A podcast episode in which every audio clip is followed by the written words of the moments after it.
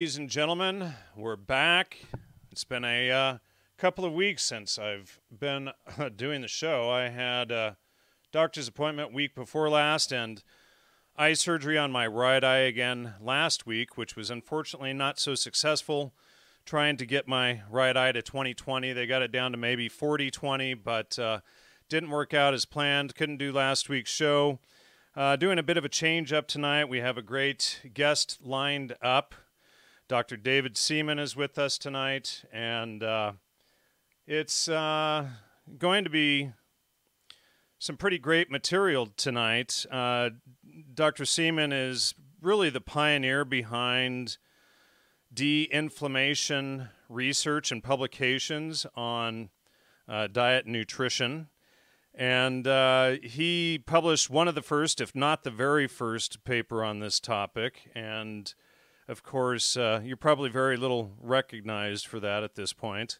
Just like uh, this article you sent me earlier today, the doctor who started the whole paleo thing isn't even known for for doing the paleo thing today. But Dr. David Seaman, welcome to the show.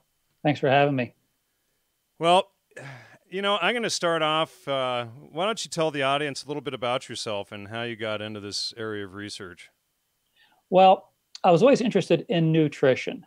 And uh, after you go through any educational program where you basically just memorize words, so you're basically just living in the land of no rhetoric, just uh, grammar and hopefully a little bit of logic, but you're really doing a paper chase. So after I graduated from actually chiropractic college, I was taking a postgrad uh, class and it was being taught by a British neuroscientist, and the topic was was pain and inf- well, really it was pain mostly.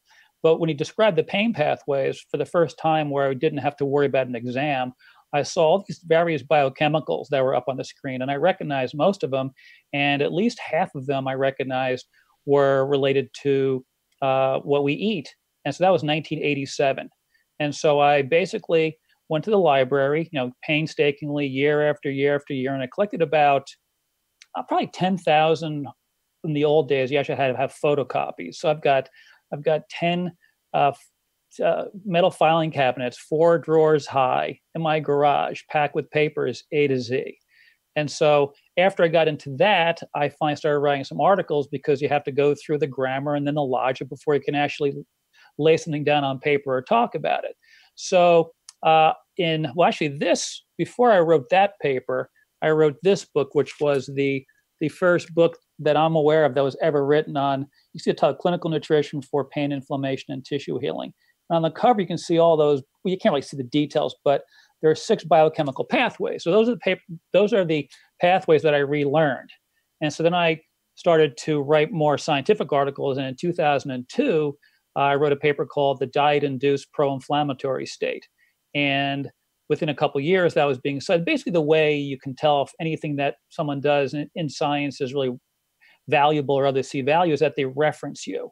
So it turns out that that article that i wrote in 2002 was then uh, very quickly referenced by researchers at harvard on two occasions and then my other pain paper was referenced by the director of pain management for harvard. So that was kind of my orientation. So i've been writing papers and books basically ever since that point in time. That kind of captured my mind more than anything else. And so my orientation to nutrition and diet is really more based upon the inflammatory potential rather than calling it a term like, you know, vegan diet or vegetarian diet or plant-based diet, which of course is just code for radical veganism, or paleo. And I like the I, Dr. Loren Cordain. I've known the guy for years.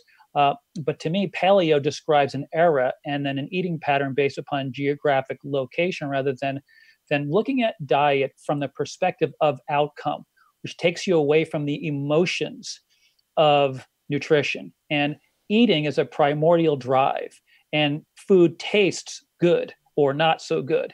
And we tend to like food that tastes kind of sugary, salty, fatty, and that could be some really bad food, like down the south, like hush puppies are just lethal in terms of pro-inflammatory calories.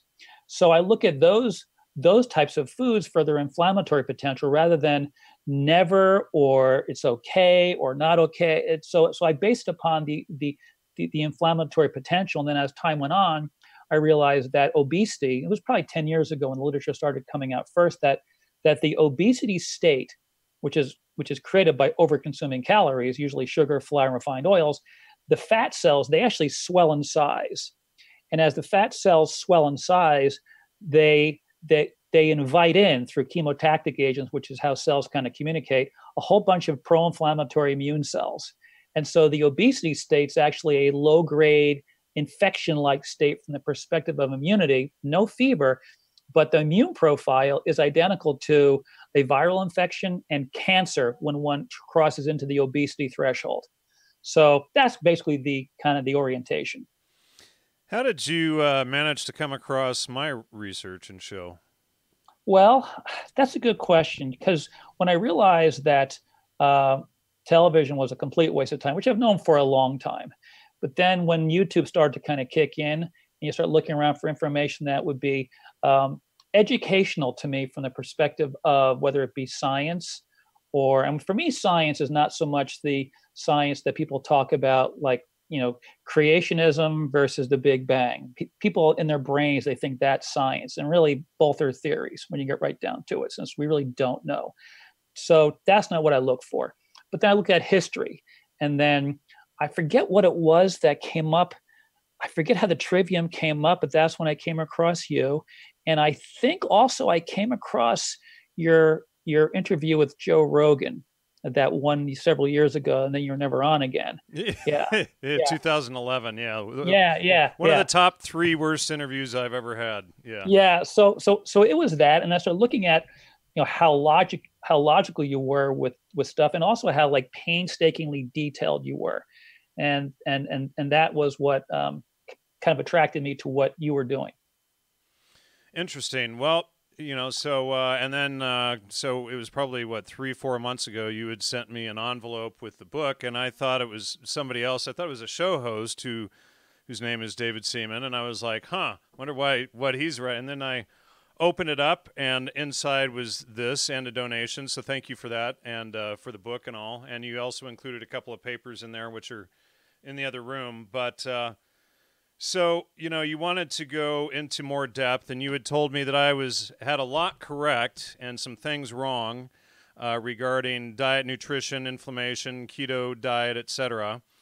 And you know, over the years, uh, I've well, let's see, it probably started out with Dr. William Davis, author of Wheat Belly, back in like 2010 or 2011. I had him on and that was explosive for a lot of people in the audience. This was before he was on Oprah and you know just completely blew up in the in the no grain world. And um, you know so he's really who helped me turn my health around. And i had been in and out of the hospital for 15 years over 41 trips to the emergency room and this kind of stuff.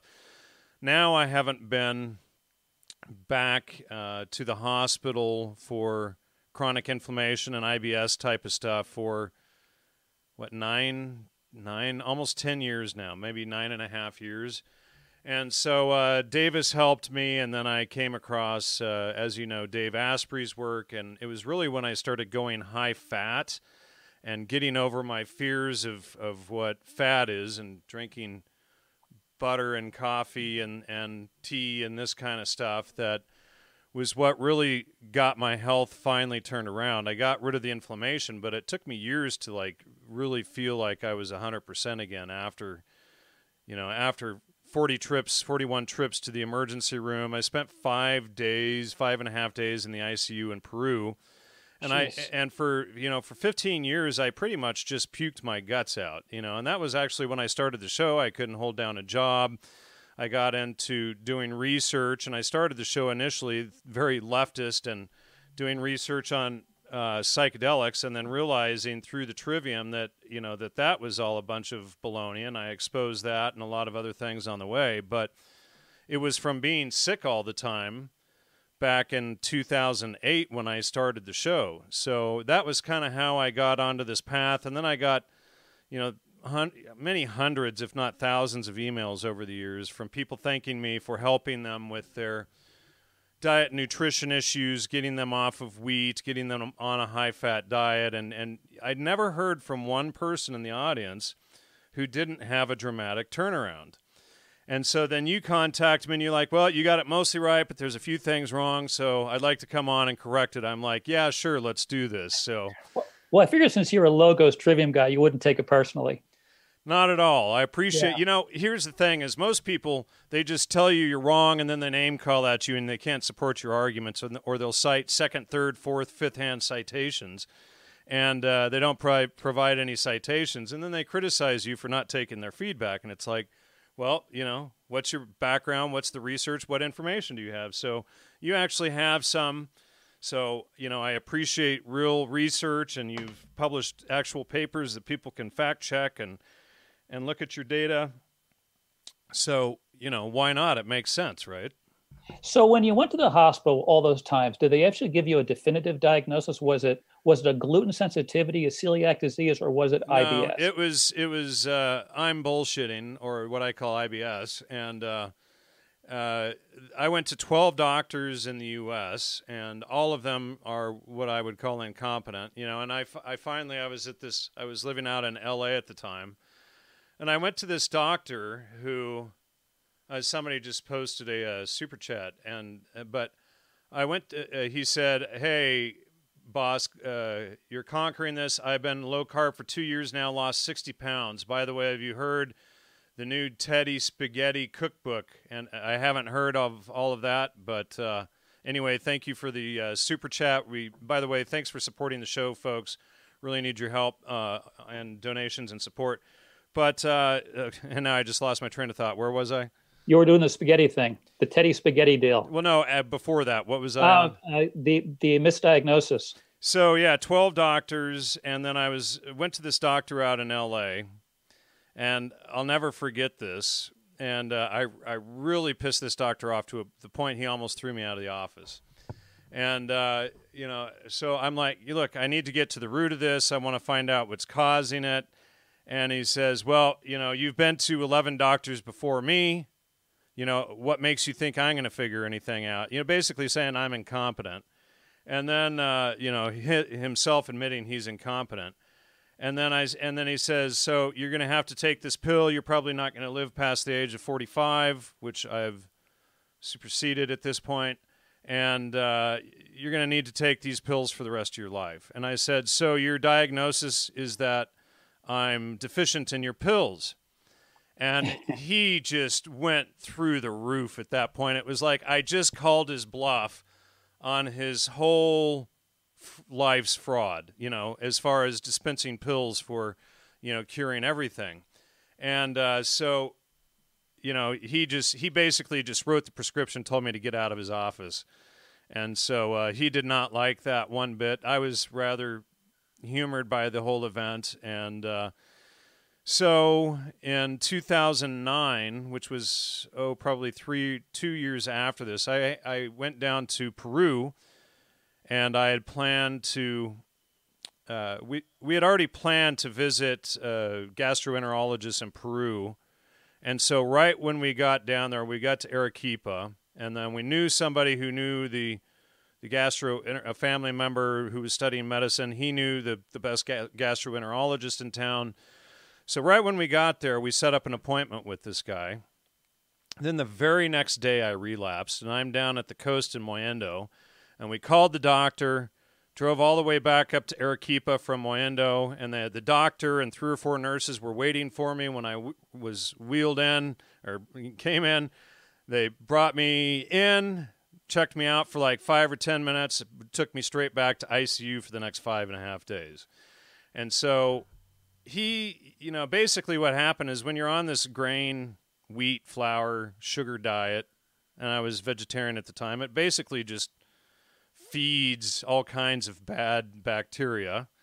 Things like Helicobacter pylori and and whatnot were out of control. So he gets rid of that, and I felt mostly better. But then when I got back, I started relapsing, but without the severe pain. And then, like six months or a year later, was when I met Dr. Davis, and he's like, "No, actually, wheat disease is way more common. It manifests in like 40 different uh, symptoms. You know, so here, try this." And then that was actually when things started uh, correcting itself. So you never got an actual diagnosis then? Never got an actual diagnosis for it. Yeah. But, but it's, you know, it's pretty obvious once I, you know, and I had asked other doctors, what do you think I've heard about wheat intolerance? And they'd just be like, no, that's like one in a hundred, one in a thousand. It'd be impossible. No way you're allergic to that. And uh, so they just completely avoided the uh, subject. Well, you know, one out of a hundred is not that small of a number when you think of the uh, 300 million people in America. Right. And so, so the way it works ultimately, if it's actually a wheat issue, it could be a wheat allergy. So, so they redefined how people react to wheat in terms of you know the negative effects. One is called celiac disease, and that is when you get primary gut symptoms, and they're terrible. Um, diarrhea, can have fatty stools, aches and pains, and and so that's one out of a hundred people. And then there is something called atypical celiac disease, and I don't know what the number is on that, but I suspect it's the same or a little bit more. And the reason why is because it's so hard to determine. No one's been tested for all this. But atypical celiac disease is when you actually have the it's, it's an autoimmune state. And atypical celiac disease, it, it can manifest as just chronic headaches. And it typically does so as people age. It can also manifest as numbness and tingling in your extremities called peripheral neuropathy. You can have cerebellar symptoms, which means all your balance and coordination can can be off as well. So that's atypical celiac disease when the symptoms manifest not from the gut, but from typically the nervous system. And so you have celiac disease, atypical celiac disease, one out of 100, maybe a little bit more. And then you have gluten sensitivity, which no one knows the prevalence of that. My guess is it's between 5 and 10% of the population. And then wheat allergy, you really don't know. But here's the thing about whether it be a celiac issue or or a, a gluten issue, because what gluten is, it's kind of funny actually to you know to to trash Joe Rogan a little bit just just just because you know why not? He um well the reason why I say that is because he brought on to his show this this this this person who calls herself Psy SciBabe, and it was a total hit piece on chiropractors. And like any profession, you have some good, some bad, and some, you know, confused. And so to just trash an entire profession. But she says she has celiac disease, and she says, well, it's a zonulin thing, and, and it's not. And Rogan actually said that he thought that basically gluten converts to sugar, and that's the problem. And of course, that never happens as being the problem. So, so she mentioned this this this term called uh, zonulin, and zonulin is a protein produced by if you look at if, if you look at um, a, a, tube and imagine that's your gut you have cells that line the tube and then below that you have several different layers and you have immune cells there well the the, the surface cells are called enterocytes.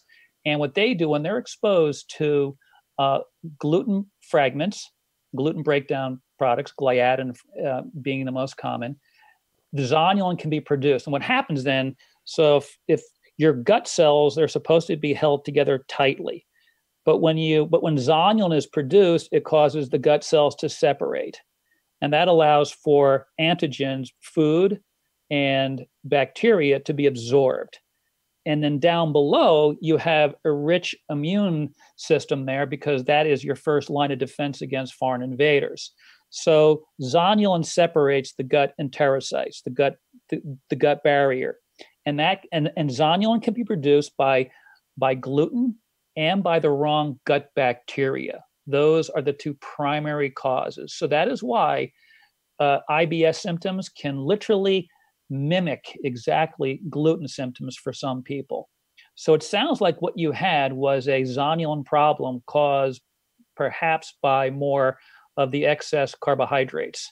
And that's kind of what happens. If you eat sugary stuff flour and fat with it those those three together create a problem with your gut flora over time. And then the wrong bacteria can multiply. And when those bacteria when there are antigens that are absorbed or, or, or stimulate the, the, the zonulin system you get this separation and you can have a whole host of bizarre symptoms so here are some examples of what so so so the uh, chromosome 16 is where the substance called zonulin localizes and you have multiple cancers, schizophrenia, autism. Uh, what else off the top of my head? That's a lot of them. And, and then neurodegenerative diseases can all manifest. I mean, think about this schizophrenia, right? So, you know, some people are crazy for their wheat. They are literally crazy for their wheat. Right. Well, Not only that, you know, and I had sent a study that I had located to Dr. Davis years ago about gluteomorphine and uh, does methapan or however you pronounce it. Uh, uh, what's diazepam? The, yeah, uh, yeah, yeah. It's a benzodiazepine. Yeah, yeah. Found naturally in wheat, and uh, you know, so that was interesting too. People are literally going through a withdrawal when they get off of wheat after, you know, it, it starts hitting about two to three months, but they start going through a withdrawal symptom. But uh, well, not everybody. Just, just so, so, so, so some may, but but most people don't, and it has to also do with your mindset when you decide to give something up, because you're because our brain is so powerful. Years ago, maybe ten years ago, and then three years ago, the Discovery Channel did uh, two uh, placebo slash nocebo, more placebo, where they where they faked surgeries. They did a these old guys who are all kind of crippled and can hardly walk, and you see they're all they're, they're scraggly old Ichabod Crane kind of like gait. And then all they did was they would just they did an incision along the joint line, didn't penetrate in there, cut it up so they didn't touch any joint tissue at all, and they just told the subjects that they had knee surgery and and for uh, many of the participants they improved substantially. And some people had complete pain relief and no surgery was done. So, like, it's also like a, a dentist who remove uh, mercury fillings, which probably isn't a bad idea. Some will say, well, you may have this detox thing, that detox thing. So it gets into the person's head and then they have the symptoms. So I'm just suggesting that that be, because not everybody has this withdrawal experience from wheat. Some may, but if but but most people tend not to. Most people tend not to. So if you did, well, then you had a tough one. But the average person, it's like no big deal. Once you commit your brain to it and you focus on it and you realize why you're doing it, then a whole bunch of good brain chemicals kind of kick in and support you in your efforts. Right, and you kind of get a brain fog that sort of lifts after a couple of months of not eating the stuff as well. That's and the reason why that is is because because the absorbed antigens so, so you have these various bacteria, gram positive and gram negative bacteria. And gram negative bacteria have have two layers. So you can my fingers two two layers, and sticking out of the out of the outer membrane layer is a substance called endotoxin. It's also called lipopolysaccharide. So endotoxin. When endotoxin is or when these gram negative bacteria are exposed to sugar, flour, and refined oils as the worst one, this is what happens. The endotoxin clips off and you absorb it. So scientists have done meals where they feed them high calorie, like 900 calories of basically sugar, flour, refined oils, or just white bread and butter. And then an hour later, two hours later, they'll do a blood test and they'll see endotoxin levels spike substantially. And so when endotoxin kicks in, it creates an inflammatory reaction. And if you're susceptible, you can get what they call brain fog. So a lot of people with fibromyalgia called fibro fog, most fibromyalgia patients, they will have family members with migraine headaches and irritable bowel syndrome, all three of which are pushed into expression via an inflammatory state, and endotoxin seems to be a big one. The best way to find this out is if you have a gut deal, whether it be gluten or whether it be um, IBS, which is typically caused by an overgrowth of bacteria, is if you eat, if all you do, like in my book, so in the deflame diet, I, I describe gluten, and then in the other chapter, I describe uh, uh, something called small intestine bacterial overgrowth. So if you wake up in the morning and your gut is flat, you got no gut symptoms, and then you just have a a small, medium-sized white potato just as a test food. If you bloat from that, you likely have overgrowth of bacteria. Now, people say, oh my God, bacteria overgrowth is terrible. Well, first of all, people have to realize that we have more bacteria in our gut than we have cells in our body. So it's not like, oh my God, there's a bacteria. There's bacteria everywhere. And so when you eat a, a, either white rice, which contains no gluten, or a white potato and you bloat, that suggests that there is a SIBO problem. And there's some drug approaches and natural approaches. The natural approaches typically are just taking a fiber supplement like psyllium and then peppermint oil and, and or oil of oregano. Really, peppermint oil seems to be the best. And that seems to knock down the SIBO for lots of people. Others need to take an anti, a non-absorbed antibiotic. But if one does not bloat from the white potato or the white rice, then you got to eat pure gluten. Now, do, do you know off the top of your head what pure gluten is called? I may, we, we may have discussed this, but it's easy to forget though. Pure gluten if you go to the health food store, the health food store, and you buy pure gluten, uh, wheat germ, right? No, it's no. actually called. It's, it's spelled S E I T A N with a thingy over the A. So so they call it Satan. They should just call it Satan. You know, that's kind of how it really sounds. So you take a slab of Satan first thing in the morning, and if that gives you your symptoms, well, then you know you got a gluten problem. Now that's kind of like a soft way to determine if you got a gluten problem or a bacteria problem. The reason why you don't want to just go have a piece of pizza is because you got flour and gluten in the dough. And that way you don't know what you have if you react to it. But that is very, very common. So, so one out of five adult Americans have uh, small intestine bacterial overgrowth, i.e., uh, irritable bowel syndrome. That's huge. One out of 10 people in America have, have terrible migraines. And so those are more likely than the gluten thing, but there's kind of an overlap between the gluten and the and the and the overgrowth problem in the gut because because gluten is rarely delivered to the human gut as pure gluten. It's usually gluten flour. So you're always feeding the bacteria. And the symptoms from that can be as terrible as widespread pain, depression, anxiety. I mean, think of all the common symptoms that cause people problems as they age and this hits particularly young women when they're even when they're in college more than young guys because their guts are more sensitive it initiates that chronic pain and depression that they can live with throughout their entire life and then end up like you going to going to peru and you and, and you just had to stop eating wheat you know? It's just unbelievable. Yeah for sure. Yeah and even bringing that up to the doctors and whatnot and them saying oh no that's not it. That's not the problem you know? And it's like how uh you know, they're just, you know, most doctors have about two hours or so of nutritional training. They just don't think in ter- they they think in terms of dis- of dispensing pills, not in terms of solving the problem. Well, the basic way that no matter what healthcare profession you enter in America, you're taught some basic sciences that are taught in a grammar-like fashion, and you never have any logic uh, imposed or taught and so therefore the rhetoric part of the trivium is is is lost. So they're taught to basically identify symptoms and then and then give drugs for those symptoms.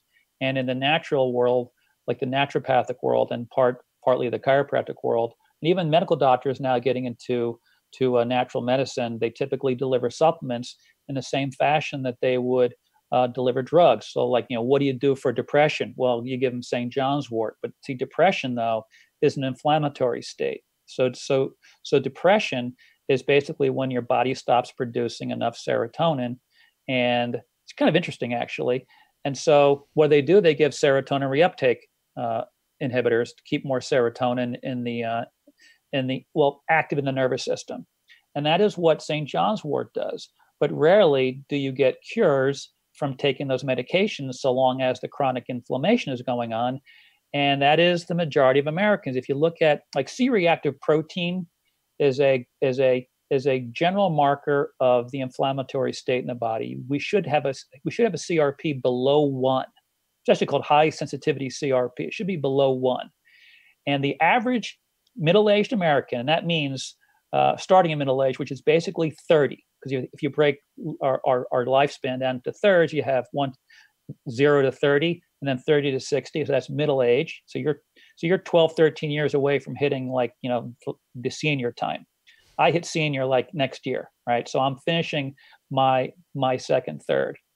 And so when you think about people living from age 30 and on and living in that depressed state i mean it's just the most it's, it's, it's the most miserable way that the average person can live so so so c-reactive protein in middle-aged people so basically starting from 30 and over the average American is between one and three, and we should be below one.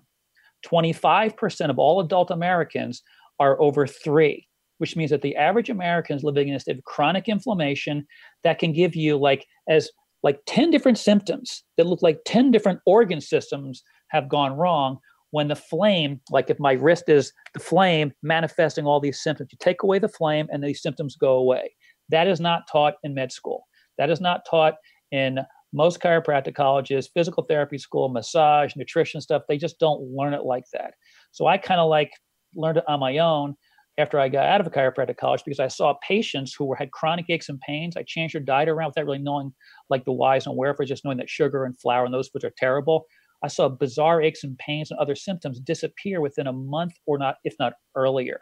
So that kind of got me thinking more about forgetting the names of diseases and learning their biochemical etiology. And it turns out that basically any chronic disease that you can name, same inflammatory state, be it depression, be it schizophrenia, be it um, uh, Alzheimer's disease, diabetes, heart disease, cancer is all the same nasty excess production of pro-inflammatory mediators. The, big, the, mo- the most famous kind of ones now they're called cytokines. They're pro-inflammatory proteins. Interesting. All right, so uh, why don't we talk about uh, pigs versus humans for a minute? Okay, you mean that pig study? Yeah. yeah, it's kind of interesting. So so so so these the the these uh, paleo research I mean legitimate so so the legitimate paleo scientists uh, the the person that you want to follow his name is Loren Cordain so it's L O R E N Cordain C O R D A I N and so Loren Cordain and his colleagues and the way you can identify in this world of medicine nutrition uh, you would go to a website. It's called PubMed, P-U-B-M-E-D dot gov. And so if you were to go there and put my name in, you so you put in Seaman.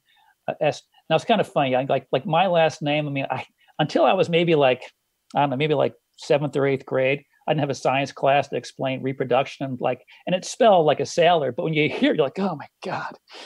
So people say, you, you know, it's awful. So so people would say to me, at, uh, eventually you got to do your own diet. I'm like, yeah, I can't do the Seaman diet. That would just be so freaking weird, you know.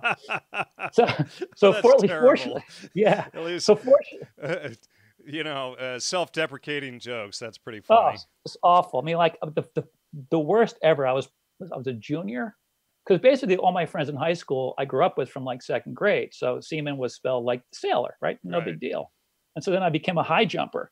And if anyone who's listening ever ran um, or participated in field events, they call up three of the participants.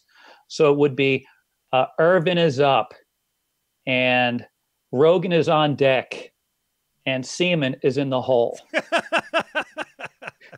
yeah, so so that was just like, needless to say, I didn't clear the bar on on, on that particular jump. So man, now I forgot. I, I, forgot where where I was going with that. It just seemed like the good time for the old seaman joke. What were we talking about? oh, we were talking oh, yeah, about pigs, the pigs. The pigs. Yeah. yeah, yeah, the pigs. So, uh, so Loren Cordain is the only guy you want to follow, and and and his research colleagues. And I'm pretty sure that the pig diet was done by Stefan Lindeberg, a Swedish paleo researcher who does a lot of did, did a lot of papers with Cordain before he passed away. So what they did is they fed uh, these two groups of pigs a, a it was actually you, you will call it a high carbohydrate diet in the scientific sense, not the not the uh, the typical layperson's view of what high carb means, because this high carb diet was basically just vegetables, some of which were were potatoes and turnips, and some fish and meat, and so that is and so it was a low fat, high vegetation. That was that technically would be a high carb diet. So that's why I don't like that language a lot of the time. So they fed about oh, I forget how many calories they they fed basically about 4,500 calories in each group, and the other group they fed a, the standard pig grain diet, and the animals that basically ate the same amount of calories. The grain diet animals, their CRP was twice as high or three times as high as the vegetation diet. They gained more body fat. Their blood pressure was worse, even though the calories were were pretty similar demonstrating that like living on grains, like to be a breaditarian is a real problem. And so when people hear that, they think, oh my God, I can never have grains again. And I can tell you that if you were to, if you don't react, not, I'm not saying that you should, but if you didn't react to say brown rice, it wouldn't kill you to have a bowl, you know, a small bowl of brown rice every day. That's that's not going to screw you up unless you're a reactor to that. So when people start thinking about, I got to change my diet around, I can never have dessert again, I can never have grains again, they they freak out. Their amygdala, which is like the the uh, the part of your brain that essentially operates to detect threat and creates fear, and then you get uh, a defensive, aggressive, fleeing, fight or flight reactions. When someone says you can never eat that again, they wig out. And so, so I would say that for people listening, that diet shows that living on grains is a stupid move.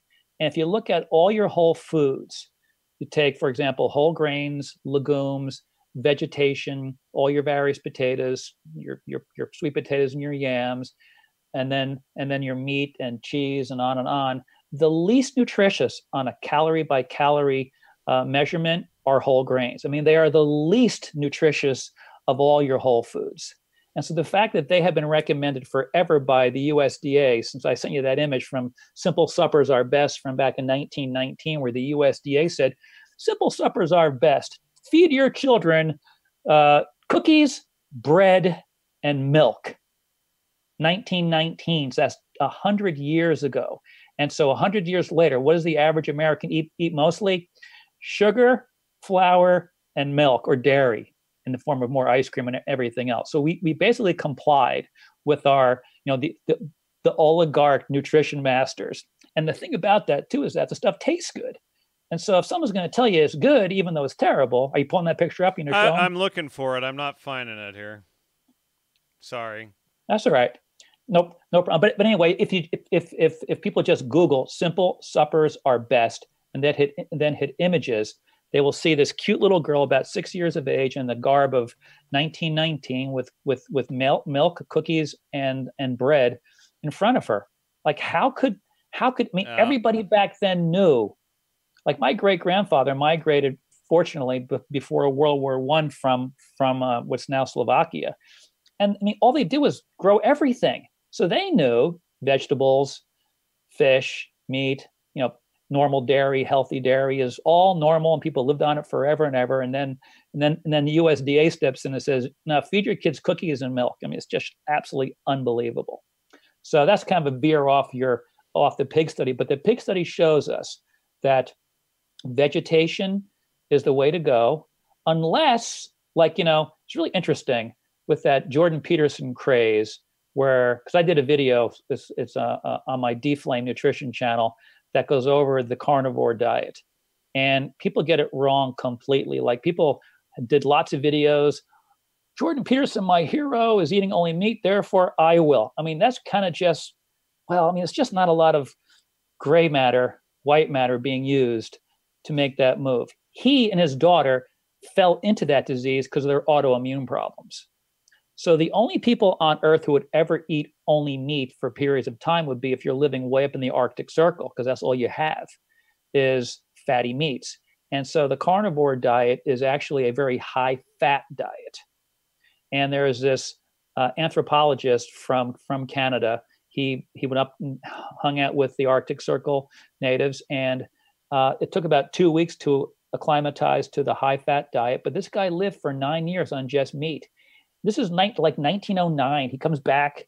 He tells the scientists, whatever school he was affiliated with back then, yeah, what we do is eat meat. Everyone feels great. Like impossible. We should have heart disease. So this guy checks himself into Bellevue. Now Bellevue now is crazy though, right? Like the loony bin hospital in New York, but back then it was a regular hospital. And so, so, so every meal he ate for a year was fatty meat. And at the end of that year, no ill health and no un- unhealthy cardiovascular markers. So it's been known for over 100 years and there were papers written on it back in the early 1900s that showed you know that outlined his his approach. So all the people who followed this like you know all meat diet just because jordan peterson was doing it is just it demonstrates the lack of logos that like you can find basically everywhere.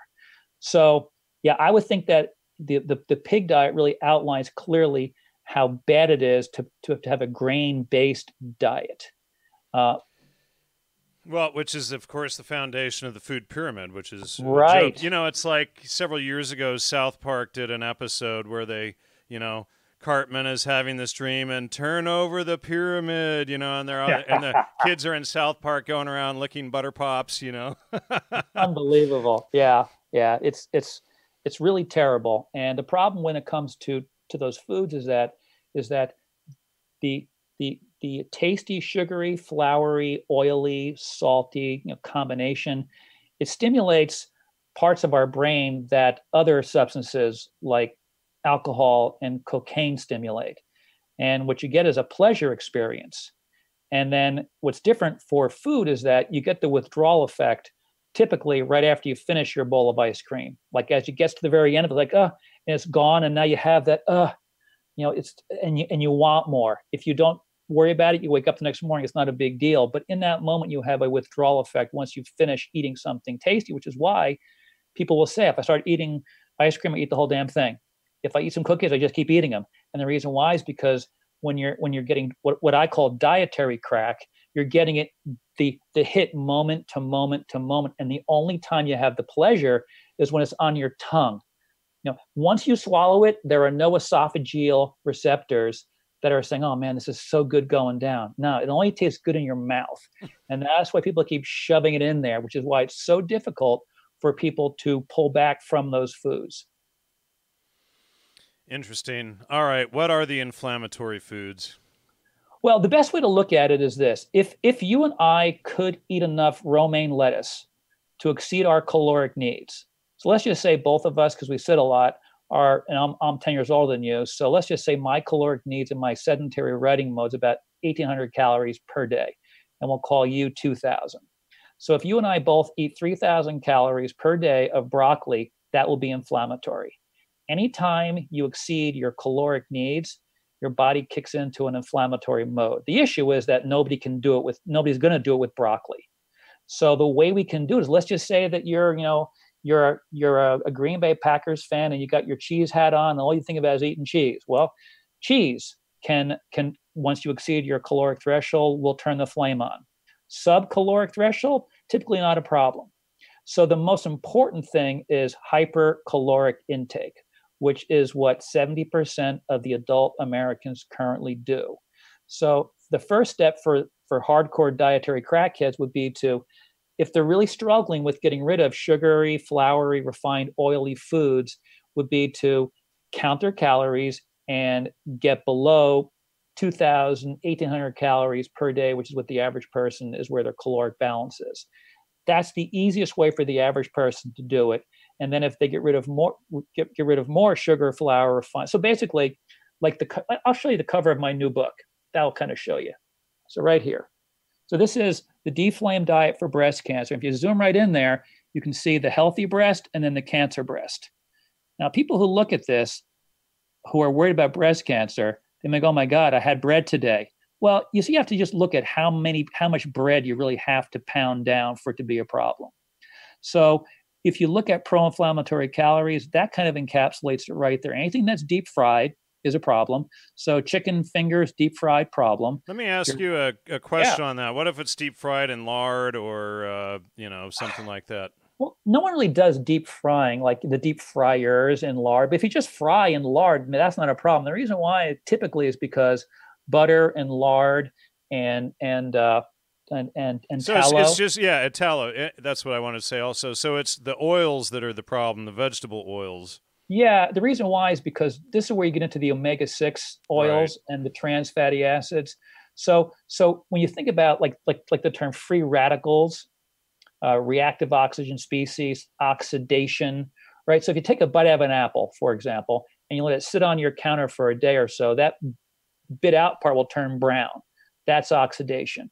You can test this at home. You take you can take a bite of two apples and then sprinkle or not sprinkle squeeze lemon juice on the one bite and not the other bite and you'll see that the lemon juice prevents the oxidation from happening as as rapidly. So that is and if you like you know key a car it's going to rust. So oxidation kind of means like your body's kind of rusting. So so the way these fats work is that the more double bonds they have and and it, uh, I guess I could probably find a picture of double bond. But, but anyway, a saturated fat, what that means basically simply is this, is that uh, fats, proteins, and sugars, their, their, their primary building blocks are carbon, hydrogen, and oxygen. And usually what you'll have uh, between, if, you if you have a saturated, well, I'll just show you what a picture looks like so you can see. This actually help your people, right? Exactly what it looks like so they know. So let me find this. Where is it? I got like 50 pages on fats, right? You, you figure I should just get to it quick. Here we are. We're getting close. There we go. This is what, can you see that okay? Yep. So that is what a saturated fatty acid looks like. Hold it up a little higher. There you go. So you can see all those carbons and you can see all the hydrogens. And you can see that there is a single line between all of the carbons.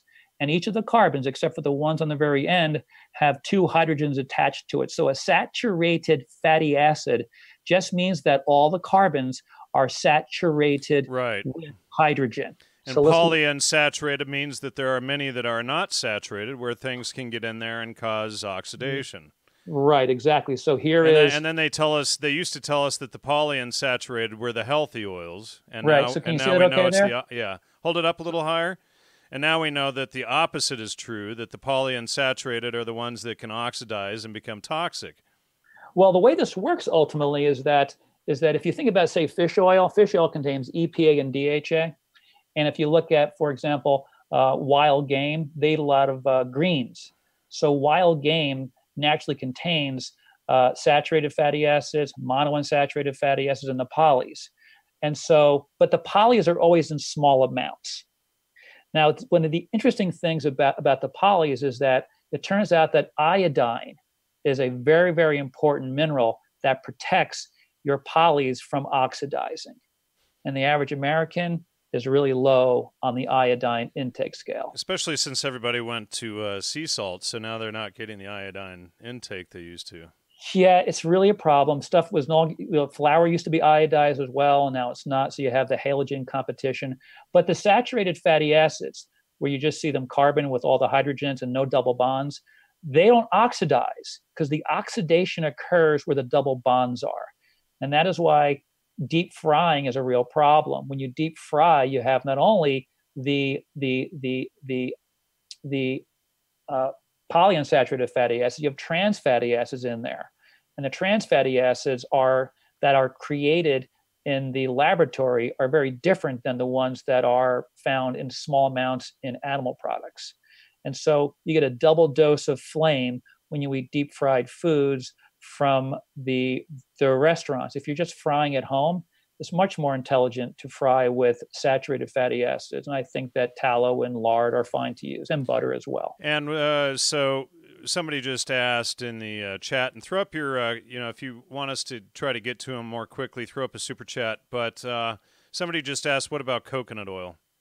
Yeah, see, so it's kind of like, what about coconut oil? So here's the way I answer that question because it's an open-ended, huge possible answer, right? So I actually did a, a video. It's called it's called coconut oil fake news because the American Heart Association came out with this thing that scared the crap out of people in the middle of 2018 about how coconut oil is never good for you; it's going to kill you. So I got the paper, read through every single. And the interesting thing about coconut oil, which is what made the news, was that it was a it was a three paragraph section that made up half of a column in this article. So I go and I get the three references. I go through them very, very carefully. And one of the references that they use supported the claim that the saturated fatty acids in coconut oil are killing anybody. So when you think about coconut oil, so first, if you go to the South Sea Islands, which is where coconuts, they eat a lot of coconuts. They get most of their fats from coconuts, not too much from fish because there's not a whole lot of fat in the fish in, in, in warm water. Uh, and there's no disease at all in relation to coconut oil intake in that context. But let's just say that you and I are doing our best to be, you know, as anti-inflammatory as possible. We're eating lots of vegetables, and we're and we're basically at a 2,000 calorie intake level, which is perfect for us to maintain body weight. There's no surges of of excess calories. But then we add two or 300 calories per day on top of that of coconut oil. Well, then you'll have a hypercaloric problem created by coconut oil. So you always want to think about your intake of any of these substances in the in, in, in, in the in the overall dietary caloric intake view. So just to say is coconut oil, how is that? If it's consumed at an appropriately caloric level, it will deliver you anti-inflammatory effects. It's, it contains mostly a fatty acid called lauric acid. And when lauric acid gets into the gut, the gut microflora converts lauric acid into a substance called monolaurin. And monolaurin is basically a natural antibiotical effect in the gut.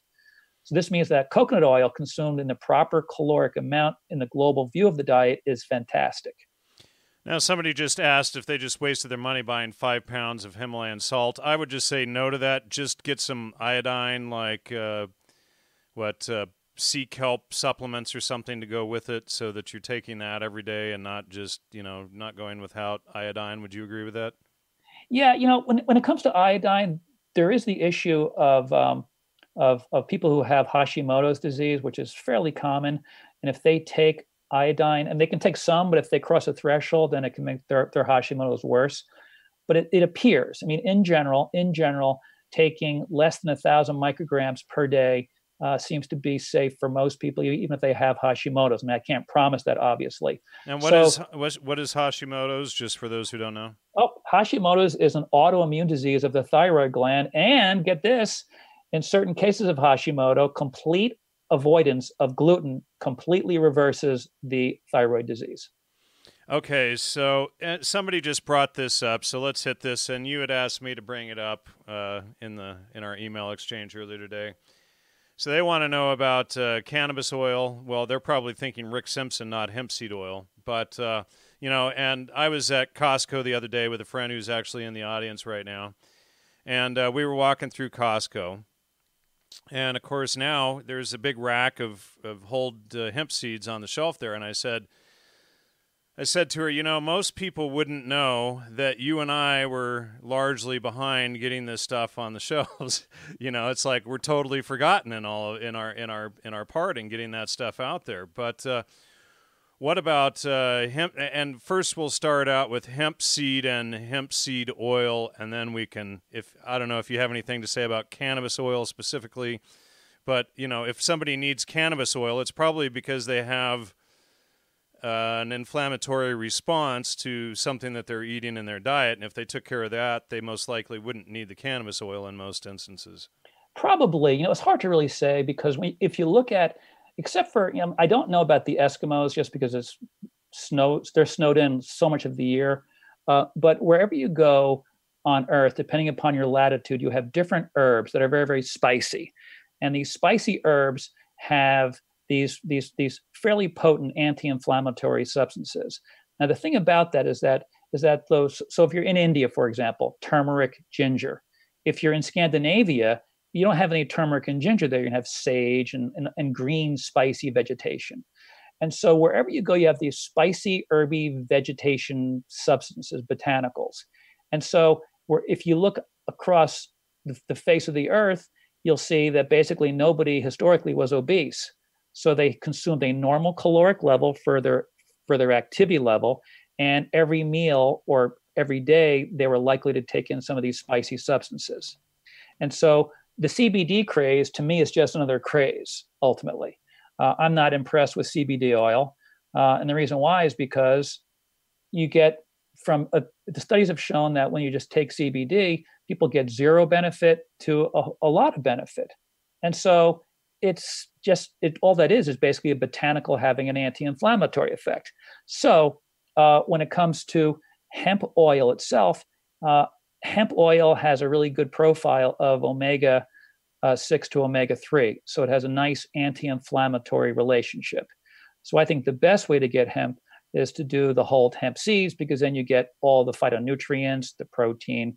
It's fantastic in terms of, of, of not creating a, a blood glucose surge. And by the way, a blood glucose surge after we eat is the biggest stimulator of post eating inflammation. So, that being said, that's I think is the best way to get hemp. Uh, some people will respond to CBD. So how do you find out? Well, you take some and see if it helps you. And then others will say, well, what about you know uh, THC itself? Well, THC works on a, on different receptors than the CBD oil. The CBD oil, they're they're they're polyphenol-like substances. They work in a similar way that something like ginger or turmeric would work. But THC activates two different receptors. One's called CB1, which is the euphoria receptor, and then CB2, which is the anti inflammatory receptor. So the way I look at all this stuff is try it. If you get a benefit, well, then do it. If not, then forget about it. I Belong in the Kitchen asks, What does the doctor say about gluten cell mimicry? I don't know what gluten cell mimicry is. If they're talking about about um, if you if you look at the gluten peptides or gliadin peptides, they can cross react, and so that you can get uh, similar responses from from from substances like say dairy and other and other foods. And I'm not I, I don't know all of them off the top of my head, but that may be what they're referring to. And there's a lab uh, out there. This is called Cyrex Labs, C Y R E X Labs. They do a big profile that check at all the gliadin peptides and then cross reactivity. So some people, yes, other people, no. So how do you find out? You do the test and then you see. All right. And uh, let's see. There was one here that I wanted to ask you. Uh, what is the cause of chronic disease? Yeah, chronic disease, of course, is like not really a, a, a defined thing. So let's just, uh, but but the way to look at that would be uh, it would be low grade. So so so so if you think of what disease is, it would be I don't feel well. So if I don't feel well, that means that my affect will be dipped. I'm not where my affect should be. I'll, I'll be lethargic. I'll be fatigued. I won't have get up and go. I may have aches and pains. And so as the flame goes on, as we age, the flame heightens up, all those symptoms can manifest. So in general, if you just if you just subst- substitute the word chronic malaise for chronic disease, it would be chronic inflammation that causes this. And the biggest drivers. So let's just say that you and I are perfect with our um, with our diet, and we stop sleeping and we stress endlessly well, that will put us into malaise land, no matter how, even if we're doing IV kale juice, it would make no difference. If we're not, I know, but if we're not sleeping, mm-hmm. we're stressing, and we're not exercising, the flame will go on then too.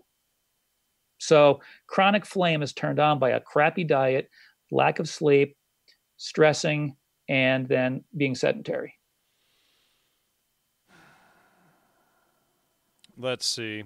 You know what? And uh, I want to get back into our uh, list here, but uh, somebody asked, uh, or somebody mentioned that they were uh, lactose intolerant or allergic to all things dairy. And, and from my experience, most people are allergic to pasteurization more than they are to dairy. Do you find that true as well?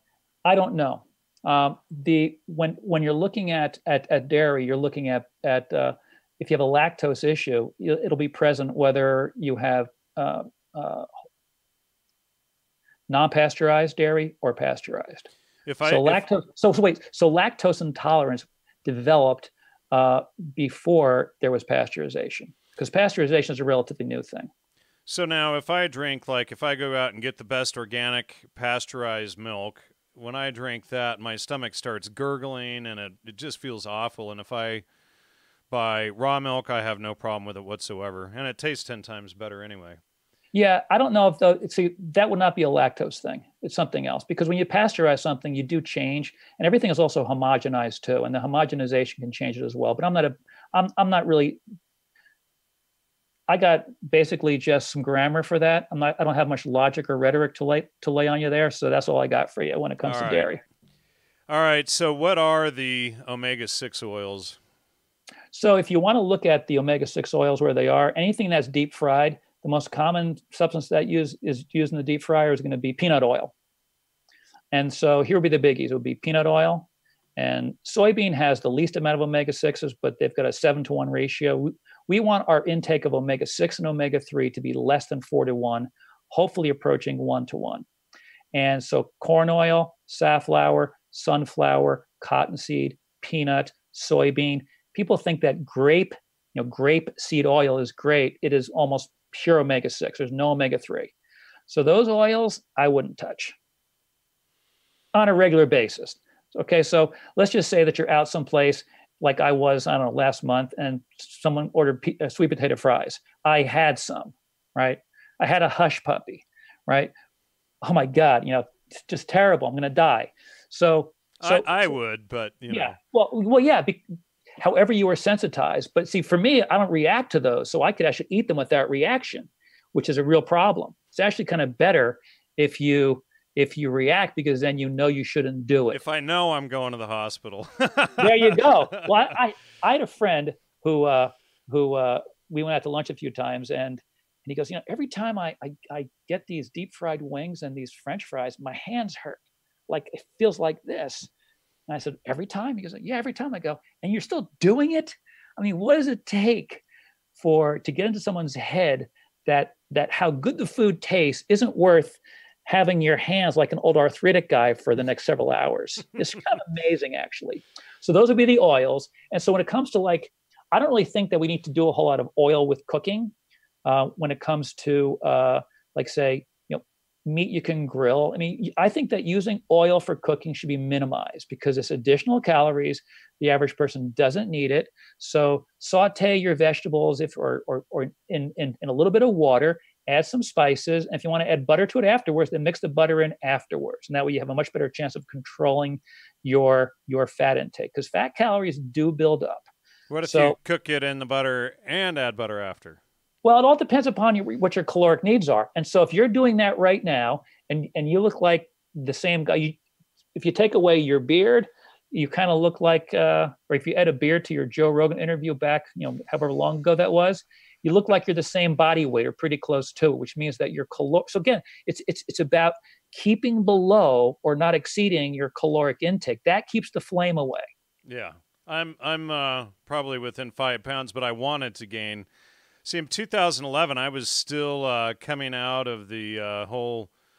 See, when I left the hospital in Arequipa, Peru, I was down to 114 or 115. God. Oh, man. So I needed to gain, you know, 50 pounds. So That's different, though. See, you're, of course, an outlier. An outlier shouldn't be discussed a whole lot because people who are, well, because because the outliers are not the norm. You want to talk about you know, like I'm gonna well, drink my butter while you're talking. There you go. Yeah, outliers are not the ones who should be the focus of any conversation because then people think that, oh my God, I'm an outlier. This is very common for women who are 40 or older who can't lose weight and they blame their hormones. I've seen this many, many, many times. And then the right approach to diet and movement kicks in for them and they shred 20 or 30 pounds, which means it was all in their head and so I like to, you know, not uh, describe the outliers too much or get people to think, well, for me, I mean, I just can't lose weight. I just look at food and I gain weight. I'm like, yeah, you probably eat more than just looking at it. That's why you're gaining. You, you know, you can't walk by a donut shop and just pack on fat. You got to go in there and down a few. Yeah. All right. Let's get into this uh, high carbo promotion uh, that went full scale in uh, 1977 with the McGovern Committee. Yeah, that was actually an amazing thing. I saw one, and I, and I could not find it again. I saw one YouTube video where they actually captured McGovern essentially scolding the medical doctors who said, We don't have enough research to make this broad, sweeping recommendation of fat limitation and then high starchy carbohydrate intake. And so that kind of like set it pretty strong into into into writing. It was almost codified at that point you know you need 60 so when i was doesn't so i was i started college in 78 i guess. And at that point and i don't really know i don't know anything before personal i don't remember reading about it so so much but it became kind of codified then where a healthy diet is 60 or 65% carbohydrate and then the rest you know a little bit of fat a little bit of protein. And that just and then they came out with the food pyramid which is you know a, a perpetuation of of that, but it was promoted since 1919. And it just gets so when you get taught stuff over and over again, and you don't really know what you're learning other than I'm learning what the word carbohydrate means, and I know this, and I, I know what protein is. And then you take an exam, and then you go and you got to memorize that. You spit it out, and you go into an exercise physiology book that says the exact same thing even though the, the evidence is kind of weak, but you're not that sophisticated to be able to ask the right questions. Next thing you know, four or five years later, that's what you believe and it's perpetuated over and over and over again. Why was that done? You know, I can't really I don't understand why. I mean, if I was to really like put on my like the the the, the reject what the oligarchs put upon us. I mean, yes, because the oligarchs want to keep all the good meat and vegetables for themselves and get the peasants to keep eating the gruel. I mean, think about right. I mean, think about about that. Was it? It was uh, was it Oliver Twist or well, but, well, even Plato talks about that in the Republic to, uh, you know, to, to, control the peasants, keep them on a vegan diet. You know. There you go. Oh, I didn't know that, but but there you go. So so so so it's hard for me not to think that there's some truth in that because there is no even like when Banting, who I think Banting discovered insulin, and and they caused they they called diabetes back then, like I don't know, 80 or whatever, 100 years ago, they call it a disease of corpulence basically it's a fatty disease. How do you get fat? Well, you eat a bunch of bread. I mean, how do you fatten up cows? They don't move and you just pound them with grains. Yep. you're not going to get a cow and, fat. And, and, people don't see the correlation with that either. You know, and, yeah. and that's something that I constantly point out to people. It's like, you know, look, they're they're fattening the cattle for the slaughter with grains. You know, just right. You know, hello.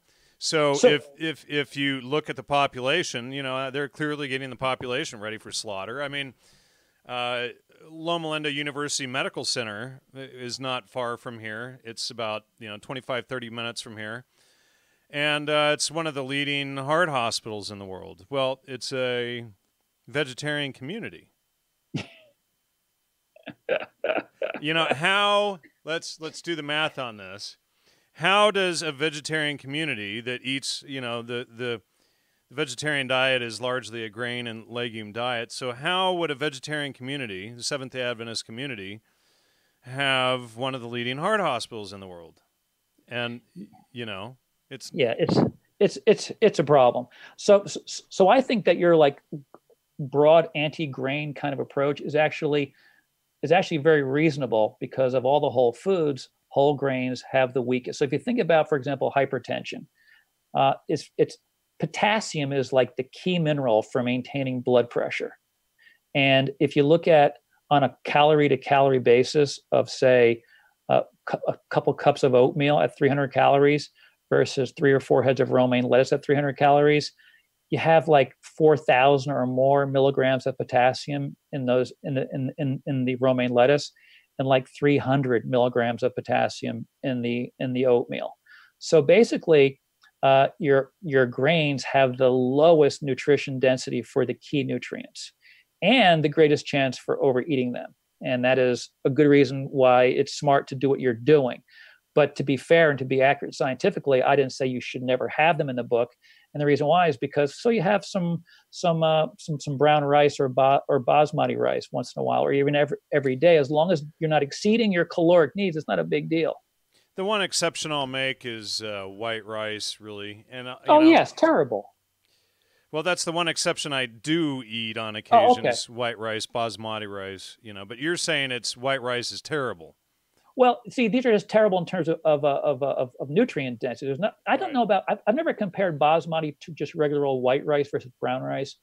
Um, but if you're looking at just the worst foods you can possibly get in terms of calorie density, and I mean cal on a caloric when you compare calorie to it's very very important actually because what people do if you look at serving sizes serving sizes are like a cup or a half a cup so if you look at a, a, a cup of romaine lettuce it's like i don't know 10 calories if you look at a cup of oatmeal it's going to be about 150 calories roughly so you're going to get a whole lot more fiber from a cup of oatmeal than a cup of lettuce so you have to compare fruits vegetables, sweet potatoes to grains based on calories. And that's what I do in the grain chapter and other chapters. In the book, I show calorie to calorie and then compare the nutrients. And what you see is that whole grains suck as a calorie as as a as a nutrient density food from a calorie source.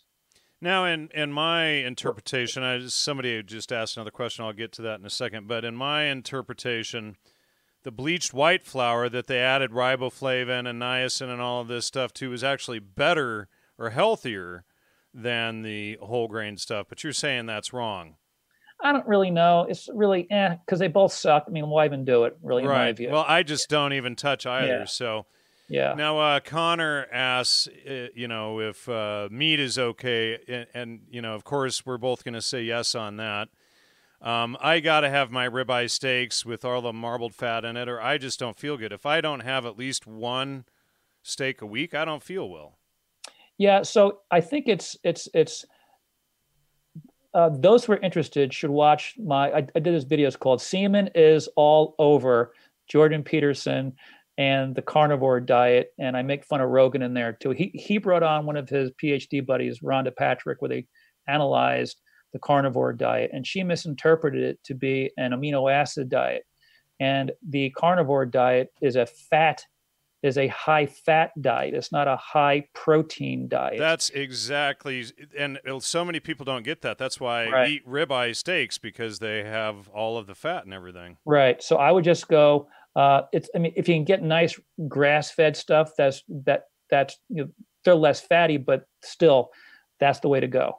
Is is because because if if they're grass fed, then you get the good uh, polyunsaturated fatty acids. But besides that, though, I mean, I've had people who who, who live like literally outside Omaha, where you're going to get corn fed beef, right? So so this one guy's like 230 and he's got asthma, postnasal drip, can't sleep, aches everywhere. You go, you know, dude, what do I do? I said, just like eat meat, vegetables, and nuts and sweet potatoes. Or because I don't like sweet potatoes. Well, then eat other. I don't care. Then eat just, yams. yeah, yeah. Then do yams or white. Does it make any difference? Just don't eat sugar, flour, refined oils. Avoid all those foods. So, so I can have steak. Oh yeah. And so he would. He started doing this, and he he he, he his his weight when he was young was like 170, like six feet tall and he goes, well, what should my weight goal be? I said, well, you know, what were you, you know, before you started to gain weight? He goes, I was like 107. I go, well, that's probably, goes, I can't lose that much weight. Well, then just what, what, what do you want your goal to be? Because like, I'll, I'll go for 200. So I go, well, then go for 200. So I didn't say you got to go to 170 or 180. Go what works for your brain because well, your body brain, will stabilize at the point you're most he- uh, healthy at. Well, here's what happened with this guy. So so he loses 30 pounds, starts to exercise and run, and starts to feel great, and then when he hits 200, he goes, I can go lower than this. So between 200 and less than that, his postnasal drip went away, his adult onset asthma went away, his aches and pains went away, and he eventually got down to about 168 before he had a little bit of a setback and gained back to about two bills or a little bit more. But my point, though, is that I didn't tell him to eat grass-fed stuff and organic because there was nothing organic in the sort of the outskirts area where he was living. So he just got basically the Omaha ribeyes and chicken and fish and vegetables. And all of those symptoms went away completely, went away. And this guy was 55 then. So, my point is that you don't have to have this perfect organic diet to reverse lots and lots of conditions and symptomatology. It's best to do it that way, but if you can't get to it, not a big deal. So, what were we disagreeing on? Uh, I think I, you know. There's like I'm I'm I'm agreeing with just about everything you're saying. It here. was it was it, it was the way you presented it was it was the way you presented the wheat thing where okay you know, the wheat causes all these things. Wheat does cause that if you have a celiac disease or a gluten sensitivity or wheat allergy. What about what about acne, psoriasis, eczema, schizophrenia, all of that stuff? You know, uh, uh, arthritis. I mean, these are all things that fall under wheat and low fat for that matter, you know. And if well, you start you switching those up and going high fat and cutting out the grains, those things clear up. Well, it's true what you said that those things can be can be uh, uh, uh, gliadin induced. But I will say that if you go down to the South Sea Islands where you can't have a high fat diet, like the, so so so this group on, in this island in New Guinea, and and they're and they're is, is either the island or Oops. it's their tribe Hold on a second. Sorry about that. I just yeah. accidentally moved a window. Sorry. Go ahead.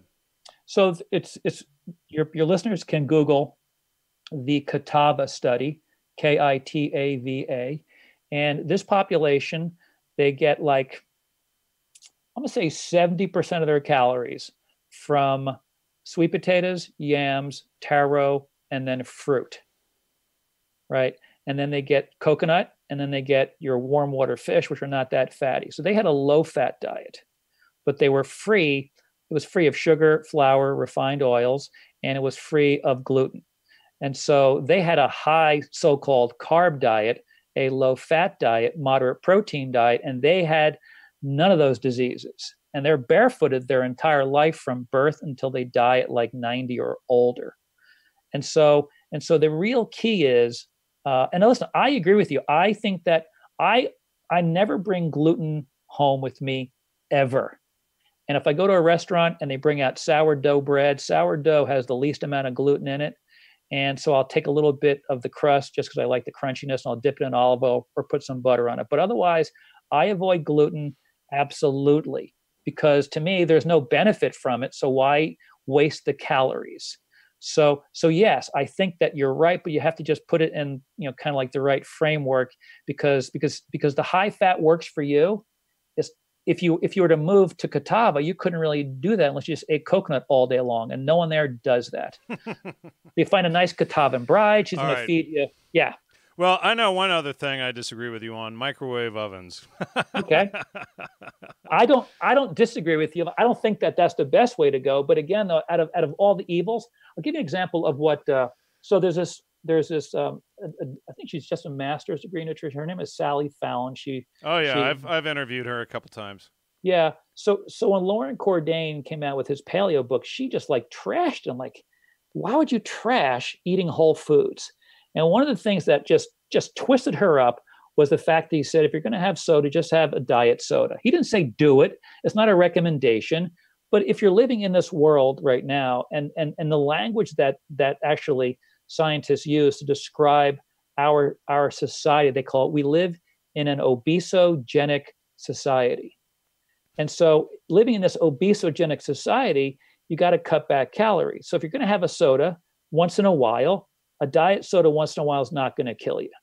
That being said, a little microwaving here, you know, it's not going to kill you. I'm not saying that you should do everything, but a little bit, I mean, that's like the worst of the evils. The guy who uh, did some microwaving, who lost all that weight, and how those symptoms go go away. So if it was that terrible, and if gr- grain-fed cows were that terrible, and non and non-organic foods were a problem, then asthma, postnasal drip, aches and pains everywhere, sleeping problems, they wouldn't have gone away.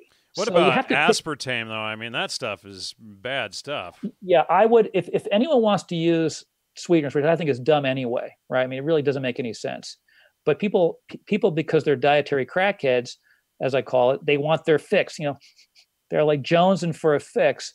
The best way to go would be with what are called polyols scientifically, sugar alcohols otherwise. So, so xylitol and that stuff. Exactly, erythritol, because what they do is they have a beneficial probiotic effect in the gut flora, and they have no, and they actually prevent dental caries, and they have no glycemic penalty. So if you want to sweeten something up, go with those and avoid the other ones. All right. Did we cover DASH? Oh, we did not. But that's just kind of the food pyramid thing. Yeah, DASH stands for Dietary Approaches to Stop Hypertension. It doesn't work. And here's how you know one out of three adult Americans have hypertension. Now, most of them are not following the DASH diet, but actually, most of them are. Because if you do a 3,000 calorie DASH diet, you're allowed 12 servings of grains, and just three need to be whole grains. So basically, the DASH diet is really uh, the dietary approach to promote hypertension, the way the average American interprets it. So, yeah, it's a real problem because they endlessly push the whole grains. I, I, I, couldn't find it recently, but a while back I was looking on, I think it was the American Diabetic Association website. They actually have a food pyramid called the Diabetes Food Pyramid. And they're right if you follow that program, you're going to have diabetes. You'll get it. Just, just. All right. And uh, somebody's saying, I feel like I'm in the 80s. It's all about uh, uh, calories. No, we're not saying that uh, I belong in the kitchen. We're just saying, we're still saying, and and she's uh, over the last couple of years, she's really turned her health around. She had a lot of problems, and she cut the the grains and the wheat and the sugar and everything. Now she's probably the only thing left she may still need to cut is vegetable oils, which I don't think she even has to cut that anymore. But she's really turned her health around. So, you know, all he's saying is uh, just find your caloric level.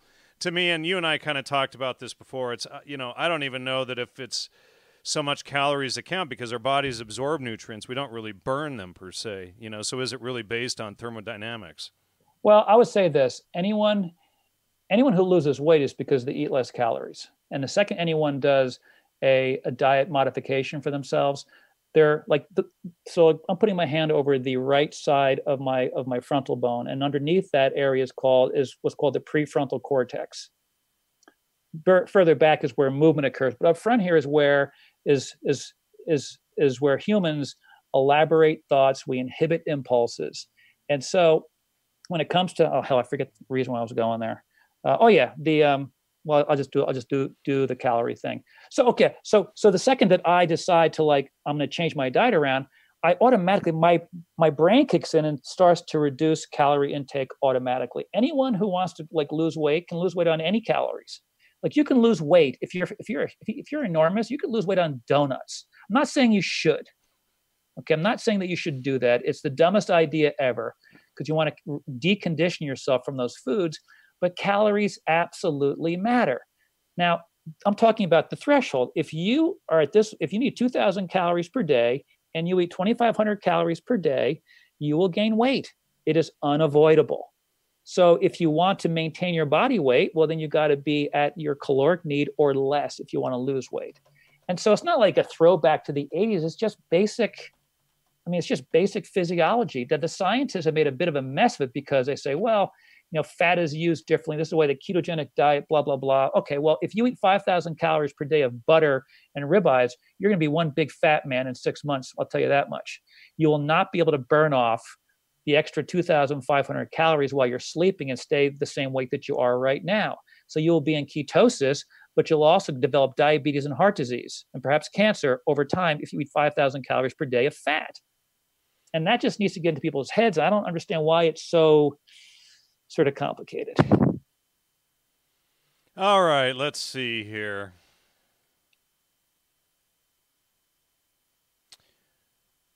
Radical veganism.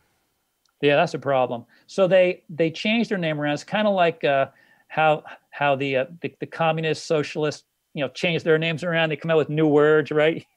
the neo this, the this or the that. Well, vegan. When I was growing up, in the when I first learned about what vegetarian meant, vegetarian meant that you only you never ate anything animal, and then they came up with the word lacto ovo vegetarian to to basically mean a modified uh, vegetarian diet. And then they used the word vegan to mean what it used to mean in terms of vegetarian. So vegan now means nothing animal of any kind at all. So as opposed to just saying that, like the, like that documentary called "What the Health," yeah, what a dumb movie. I mean, just the dumbest. Um, they basically call it a plant-based diet, but a plant-based diet is, in their uh, the way they do it, is pure veganism. Now, if you look at, say, my diet, my diet will be plant based. So I'll have a bowl of, you know, a bowl of vegetation, and on top of it, I'm going to throw animal products. So that would be the base is vegetables. I mean, that's how that's what that word means, right? If you at what's your house built on? Well, it has a slab, so it's concrete based. right? Yeah, great point but but but but but but that is what that word means so plant-based diet is really i think subversive and well, so of course and well you know and here's the thing is you know one thing that i've i don't remember who it was with uh it could have been with uh, dr davis years ago but you know the the vegans the tractors and whatnot going through the fields kill so much of the wildlife and then they you know it's basically the religion is or er, the religion. I, I just kind of let the cat out of the bag. It's it, the whole thing is it's virtue signaling and it's a moral superiority complex. And you know, m- my having been a vegan for a while, all it did was land me in the hospital. You know, because what you end up with eating is a lot of processed foods, a lot of grains, and a lot of legumes. And so, you know, that's not stuff that you can sta- sustain and then your fats, okay, so what are you going to eat for fats? Let's say coconut oil. Okay, so you're going to import that from the other side of the world. Is that sustainable? Do we should we be buying, uh, you know, or t- partaking in a diet where half of your diet comes from the other side of the planet versus what you can attain locally? You know, so the, all of that is a problem. But then, you know, it's not really a vegan diet because what's probably sustaining them is all of the bugs and insects and all of that, you know, everything that's the the dead animals that are are in their uh, stuff. You know, the the mice, the foxes, the snakes, the birds, the the all of the small animals that live in all of the fields that uh, these tractors run over that they that they think they're so morally superior for only eating that particular way. Well, I would say that that's a bit of an outlier statement. Here's why. it's because because I know lots of vegans. Yeah, somebody said bug lives matter. yeah, bug, I would say that that that that is for some people. It absolutely is. That is it is a religion. It's virtue signaling. It's moral superiority.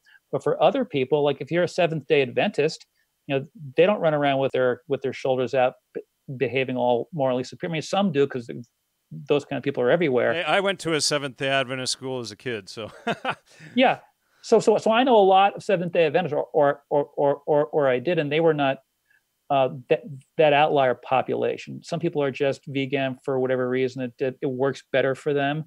They believe it. So if you want to be a vegan, you still need you still need to get fats in your in your diet. And so if I was to go vegan, uh, I would uh, whole hemp seeds would be a huge part of my diet.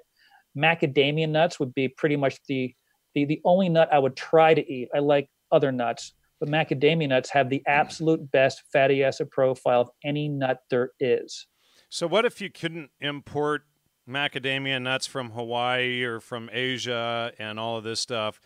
What if everybody had to go back to eating locally? How long would they survive on a vegan diet? Maybe it would be it would be very difficult. A few days or a week. You know, in my opinion, it's you know, it's the vegan diet's more of a, an urban religion. You know. Yeah. Well, if you look at any, culture, well, and really, I think a good example of this is you take um, remember that guy Andrew Zimmern, Weird Foods or whatever he was. He he, he was he was was on one of the cable uh, uh, channels where he would travel around the world and and visiting different cultures and see what they ate. And they ate the weirdest like animal creatures you could possibly imagine. So animals I didn't even know existed, and then vegetation I didn't know existed. But I never saw in any of those shows. And of course, bugs. Oh yeah. Right? Well, I've, I've interviewed uh, what's her name, Daniella Martin on entomophagy, and uh, you know I've had waxworm tacos and stuff like that. You know, my son had to get the the uh, the scorpion lollipop, obviously sugar in it, but you know he ate the whole thing. yeah. So so so when, you, so when you look at these cultures, none of them are vegan or let's just say it's the it's the rare outlier, and I can't even name one that is that is vegan. And so if you look at culturally, around the world, going from the North Pole and then right down into southern uh, Africa and Australia and then South America, you don't see people who are avoiding animal products. So I think it's a real problem. So so for me, uh, I would if if I had to live off the land, well, for me, since I'm near the ocean, I'd be fishing, and then and then and then and then growing. I think that the best way, if you really want to get the best amount of calories you possibly can, is to, is to grow sweet potatoes or white potatoes. And I say white potatoes because people get afraid of that one just because, oh my God, white potatoes, carbohydrate, blah, blah, blah. Well, if you look at the peasant populations in Europe in the 1700s to 1800s, the most healthy ones were the Irish. I mean, they were all beat up, but the Irish ate, ate potatoes. They'll get some fish, some cabbage, and what, and what were the Brits and the French eating? You know, it's not a correct quote, but, you know, Marie Antoinette, let them eat cake, right? So just flour. So they were getting bread and other stuff was rotting. So they lived on the British peasants and the French peasants were basically flour based, the Irish potato. So the best way, and you can grow so much more potatoes uh, in, a, in, a, in a piece of land than otherwise. That's one way to really like beef up your calories. And sweet potatoes in particular have a very, very minimal glycemic penalty. They got a decent amount of fiber. They get all the phytonutrients. So that's a good way to go. But yes, it'd be very difficult. So for me down here in Florida, it would be, uh, you know, what's interesting? I didn't know this until recently is that uh, p- papayas in central Florida North Florida, if you get a freeze, they get hammered pretty bad. But you can grow them even into North Florida. You take off the green ones and you peel it. You peel it off like you would peel off uh, the skin of anything, and you can put it right through a spiralizer and get and get papaya linguine, which is highly anti-inflammatory. So if I was to just live off my my property, I've got 50 food trees on my property. It's a small one sixth of an acre growing area. Got about 50 food trees, seven papayas. They're ripening like crazy.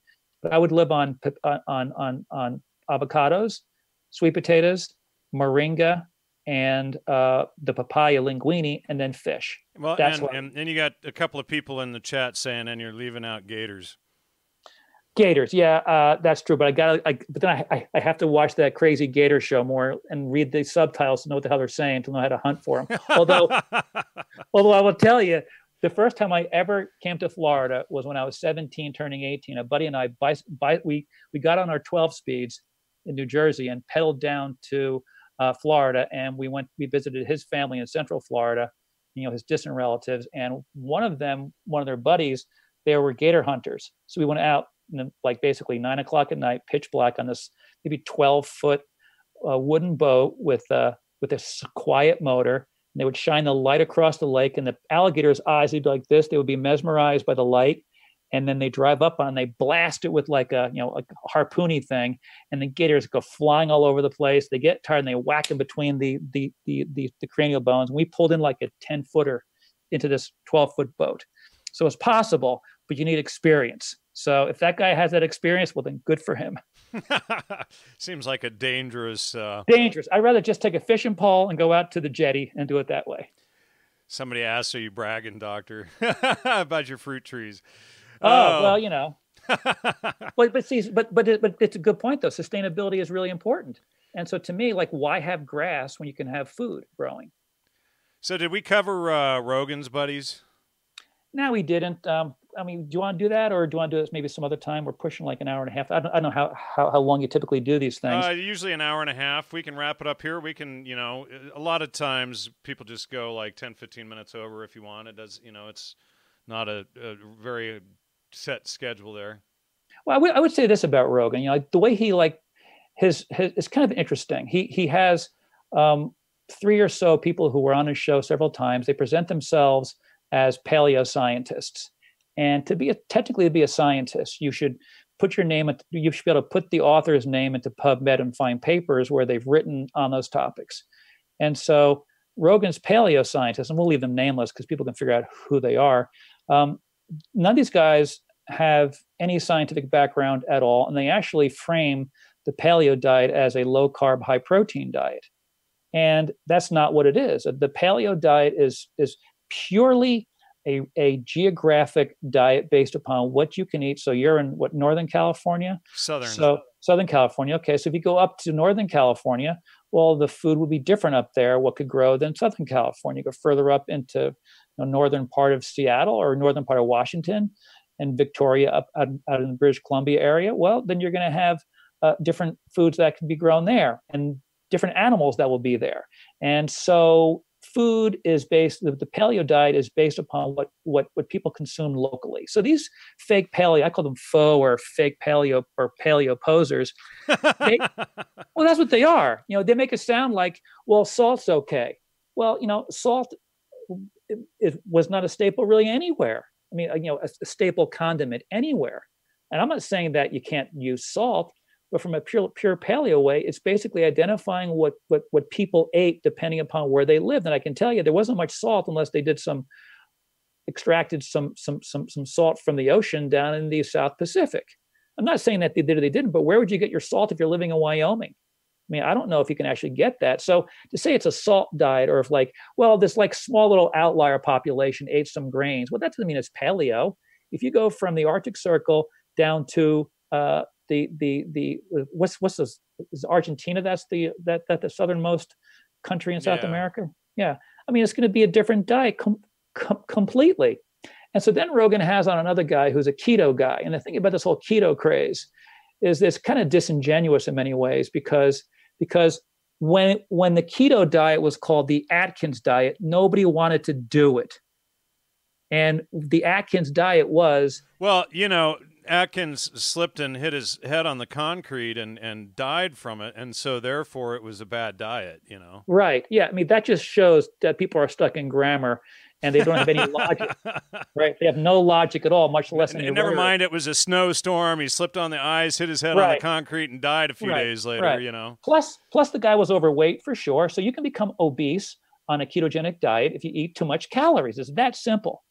So before it was keto, it was Atkins, and nobody was out there saying Atkins is great. Just do the high fat thing, and and in fact, Atkins, when his book first came out, at least when I first read it, you, you go to the you go to the, uh, the, the the pharmacy, get your keto strips, and you pee on them until your until your keto sticks turn purple. Now you're in ketosis. So so so why was it why is it only popular now versus back then? It's because people don't think for themselves. So Rogan has on this keto guy who is a who's in a, in a lot of papers, but he was not a keto like researcher from the start, he kind of fell into it because it was the movement was already going on. I'll, leave, I'll leave his name unmentioned as well. So if any of your listeners want to read the the read and listen to the proper keto people to listen to, the most the best guy to start with. His name is Steve Stephen with the P H E N Stephen or Stefan. It's not Stefan. It's you know it's with P H E N Stephen. Phinney P H I N N E Y. So he got his MD PhD back in the late 70s, and he fell into doing, for whatever reason, uh, ketogenic diet research. So I think his first paper was published in 1980, and virtually nobody knows who Stephen Phinney is out there in keto land when they're busy bragging about them being the keto masters. Very few people know who Loren Cordain is when they say, Well, I'm a paleo person. A lot of these stupid paleo recipes, they're so high in calories, you become obese on these dumb, particularly these paleo desserts. Give me a break. If you want to have, right, coconut flour, kind of paleo I suppose, coconut flour can make you fat as a house in no time because the caloric density is profound in coconut flour. So you can be just this obese person in paleo land. So you want to learn about paleo, Loren Cordain and his people. You want to learn about keto, Stephen Phinney. So after Rogan has this guy on, a couple days later he has on another guy. And he was saying, Well, I don't do everything for keto. It's not best for everybody else. So Rogan goes, Well, this is going to confuse some of my listeners because of the other guy who, who he had on, demonstrating again the fact that there's no log, uh, there's no logic or rhetoric in Rogan's nutritional world for, for himself. Because if you go from the Arctic Circle, where everybody is in keto for like eight months out of the year because that's all you can eat is fat and it's a little bit of protein. You go down to to New Guinea, where they're living, you avoid the cannibal island, of course. You go to the Kitava area, and they're living on basically potatoes and fruit. And they don't have any of the cardiovascular disease, the digestive problems, or anything at all. And all of that stuff is missed if you don't sort of have the orientation from the original primary author type people. For paleo, it would be Cordain. And for keto, it would be Phinney, P H I N N E Y. What do you think of uh, Dr. Kate Rhéaume-Bleue's research? I don't know who that is. Uh, she does. She's done the research on vitamin K two and regulating oh. calcium in the body and all that. Um, I've had her on the show twice, but uh, she talks about how uh, essentially, to uh, if I'm recalling correctly, to summarize, would be that heart disease and whatnot came about with the creation of vegetable oils uh, and, and, the amalgamation of of grains, gluten, etc., and uh, the the misregulation of calcium in the body. So, the the the challenge I have with that is, and she's probably more detailed than that, obviously. But so obviously, you have two yeah. types. Yeah, yeah. So you have two types of K. You've got what's called phylloquinone. And she's talking about specific. Yeah. Well. Okay. Yeah. Exactly. Yeah. So. So you have it's called vitamin K1, phylloquinone, which is about clotting and not and not calcium mm-hmm. regulation. Actually, it, it kind of works. Kind of works. Uh, I can't say for sure if that's it completely because because I'll explain. I'll explain why. So if you look at K2, well, first of all, let's do phylloquinone. So you, so you eat a bunch of green vegetables, and the the Kitavans who don't really eat a lot of of your natural K2 food. So you, you'll, you'll find K2 in like eggs, cheese, and this really stinky ass stuff called natto, which is this fermented soybean, which virtually you know you would only eat in certain parts of Asia. So if you go back to the Kitavans, where they get most of their calories from, uh, the the uh, the potatoes, sweet sweet yams, and then taro, and then fruit, and then greens. Because they got a lot of greens also. So they get their K1 there. They don't get any K2 in their diet.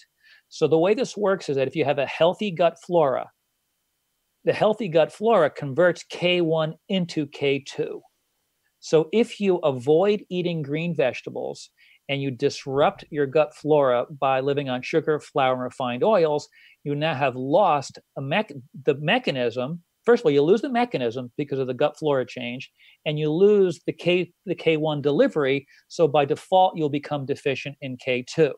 And so K2 in the body, it participates in clotting to some degree, but what but what it does, it, it does kind of control calcium homeostasis. So if you don't have enough K2 in the body, you'll tend to calcify uh, your blood vessel walls there's a specific protein that K2, it's called matrix GLA protein. It keeps calcium out of vessel walls. And then you have a, a, a, a K2 protein called osteocalcin in bone that keeps calcium in bone. So that's what she's talking about there. But the reason why you've got a K2 deficiency is because no green vegetables and the gut flora change. And therefore, people need to take K2 supplements. And she's talking about getting it from cheese, right? Eggs, cheese, natto, etc. Yeah. yeah, absolutely. Um, I would recommend checking out her book. In fact, I think she wrote actually the first book on it. But, yeah, I have I have a bunch of the primary research from uh, the European guys who've been looking at K2. You got two different types of K2. If you go look for a saltman, you got what's called MK4, right, and then you have smaller ones called MK7, 8, and 9. Right. And it appears that the MK7, 8, or 9, if you're going to do a saltman, has a be- has a more beneficial effect on the blood vessels and and for bone. All right, and then uh, let's see, and and I want to get into the high fat air quotes term here in a second, but Strokes are those cause are those the same root cause as uh, heart attacks, heart disease? Yeah, yeah. It's all it's all about. Uh, and and here's the thing about the way the flame works. Like if if if if my well, we have to use my my hand. If the flame goes on, it can manifest many different ways. You just don't know, and that's where your genetic susceptibility kind of kind of kicks in. So if you're susceptible to, or if you have, really where the the worst buildup of atherosclerosis occurs is where you have high turbulence in your arteries. Now, this is something very, very interesting. So, if you if you think about a blood test, you draw blood from your veins, clearly not your arteries, right? if you draw blood from your arteries, you're gonna have a, a spurting event taking place, which is why you got to draw from veins. So you draw your blood from your veins, and that tells you the amount of your cholesterol level and everything else in your veins, eh, but it, it's mirrored in your artery system. So, why would it be that atherosclerosis never builds up in veins, only in arteries, even though you have the exact same glucose, fat, cholesterol issues in both veins and arteries? And the reason why is because of turbulence. If you take a, a piece of vein and you p- put it into, say, re- replace a coronary artery, well, that vein will then develop atherosclerosis as well because now the vein is subjected to turbulence. So no matter where you go, like if you go out to the, um, they're called uh, uh, the Maasai warriors. They're like the six foot thin black dudes in Africa, where they basically they're called pastoralists. They basically graze their cattle across the plains, and their diet for like historically was basically meat, milk, and blood. That's what they ate. And so when a researcher went down there and looked, or went over there and looked at them, he found that there was atherosclerosis, but they had big, wide open arteries. And so why would they not develop atherosclerosis? Or well, they had the turbulence, but they didn't have the pro-inflammatory factors that that that we have otherwise. So the best way to look at this would be you heard the term tendinopathy before? Well, certainly osteoarthritis. So if you look at osteoarthritis in terms of its chemistry, and you compare its chemistry, you take it as chemistry and you say, well, what is this disease? It mirrors atherosclerosis. And so you so so what happens is that joints go through their osteoarthritic process through the same lipid deposition process that blood vessels go through or tendons go through. So if if I'm 250 and I decide I'm going to go run and I have a heart attack, you say, well, you know, you had heart disease, and that's the reason why you ran. You you over you you just overburdened this heart that couldn't handle the flow, and you had a heart attack. But if I develop joint pain or tendon pain, you say, well, it's because you strained those tissues. But in fact, what happens is that the same pro-inflammatory degenerative changes take place in joints and tendons, such that normal loading and normal turbulence becomes pro-inflammatory if you live in a pro-inflammatory state and that is the cause of atherosclerosis. It has nothing to do with just your LDL level. Speaking of LDL, which is the thing that everyone's afraid of, the bad cholesterol, right, versus the good HDL. I mean, when you know the the the, the trivium of it, it's like so moronic, it's shocking. Really? So oh it's just brutal yeah so so you take so ldl cholesterol low density lipoprotein cholesterol versus high density lipoprotein cholesterol and so think about this the average person, they've got twice or three times as much LDL. Really should be about twice as much, and sometimes it's less, but more LDL in circulation than HDL. If LDL is so bad, why would we have not biologically altered the production of LDL so that we stop killing ourselves? If LDL was so bad, why would we always make more L than H? Right there, it's like it's a suspicious thing. And so then when you look at LDL cholesterol, for it to be atherogenic, it has to go through an oxidation process. So now imagine you had a big old softball, and it's called a big, soft, buoyant LDL particle. Once you go pro inflammatory and become hyperglycemic, metabolic syndrome, obese, what happens is the LDL particle becomes small and dense. So, would you like to get hit with a softball or a hardball? We all know the answer is softball, right? The speed is just bigger, dispersion will hurt less. Well, would you like to be hit with a waterlogged, fungus ridden hardball that weighs five times more than a regular hardball or a regular hardball? And the answer is, of course, the regular hardball. So, this is what happens you got this buoyant LDL particle, it becomes small and dense, and then it becomes oxidized. And this oxidized LDL functions as an autoantigen such that you have an immune reaction that's no different than autoimmune disease. And think about this nobody, no, no one listening here, or, or if, if, let's just say to 10,000 or a million listeners at, at some point with this, virtually none of them would know that your LDL particle is anti inflammatory when it's soft and buoyant, pro inflammatory when it's small and dense and oxidized. And the driver of excess LDL and reduced HDL is insulin. And any no one taking a statin drug is saying, hey, listen, this statin drug is blocking the enzyme in the cholesterol pathway that insulin stimulates. So stop eating sugar, flour, refined oils, move your ass, get your weight back to where you were when you were younger than 25 years of age, assuming that that was when you had a proper body weight. That was a mouthful. Now, yeah. Now, all of this stuff, now when were vegetable oils introduced? What about 1910, 1915, 1920? I think the first one out was a was a was a lardy Crisco oil thing. It was a vegetable base. I think it was some some type of trans fatty, nasty. I forget what year it was. Coagulated nastiness. And, I remember though. I, I remember this. But uh, it seems that uh, you know uh, you mentioned her earlier from Weston A. Price Foundation. Um, Fallon. Fallon. Sally Fallon. Uh, she had found studied. You know, the first heart attacks uh, began immediately after vegetable oils were released onto the market. I have a hard time believing that that's the case, and the reason why is because if you fatten yourself up and don't move, you can have a heart attack on on butter and broccoli. So so I would say this though, if you look at your trans fats and and and and her some so so Sally Fallon is not a is not a, a, typical scientist, but she did some work with a woman named Mary Enig. Yeah, correct. And Mary Enig is a lipid Doctor, chemist. Right. Right. She is really good. She she passed away recently, uh, maybe within the last five years, and she read uh, she wrote a I can't remember the name of her book, but it's an excellent book on fats. So I would recommend Mary Enig's book on fats. That's a fantastic book.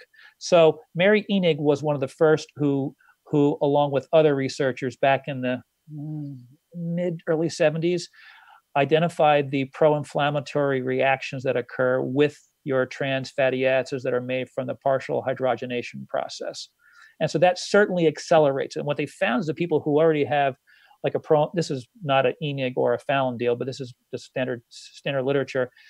When they uh, when when when researchers gave trans fats to uh, healthy weight normal active active people without any signs of heart disease versus versus the same age people with heart disease, there was a much more robust inflammatory reaction to the trans fats, even though they both took the same trans fats in. So when you're lean and healthy and deflamed, as I call it, you're much more resilient to all types of pro inflammatory insults. What about uh, going off? T- well, it's just following on the same lines. What about Dr. Udo Erasmus's book, Fats That Heal, Fats That Kill? What do you think of his research? Um, I I think that his book is good. I'm not crazy about his oils, where his oil concoction to me contains too much omega sixes. If you're going to take any oil supplement at all, it should be just a little bit of, of a EPA DHA and, and avoid the rest of it, and then get your other fatty acids from like olive oil and butter. So I don't like that part. You're not a lot. You're not against olive oil as long as you don't cook with it. Yeah, I mean, I really think that cooking with oil at low temperature is the best way to go. I mean, if, if you think about the Italians and the Greeks forever and ever and ever, I mean, they, if if if you look at a traditional Italian uh, kitchen and the way they cook, they're not burning the crap out of their olive oil. I mean, they're like it's not like a heavy burning, smoking thing. Right. So So so so no, I'm not opposed to that. I just think that that we need to temper our caloric intake because pretty much everybody is overweight. And so olive oil is good. Not if you have you know 300 calories per per day of it on top of a high calorie diet already without get, getting rid of other calories. So it all depends upon the caloric intake. And the best way to do this in terms of markers, if you get a, a, a tape measure and do waist hip ratio, so you get like around your belly button, it or a little bit above or a little bit below where it's the fattest, and then right around your hips where your hip bones stick out, where you pick up most of the glute mass. You do your waist, you divide it by your hips.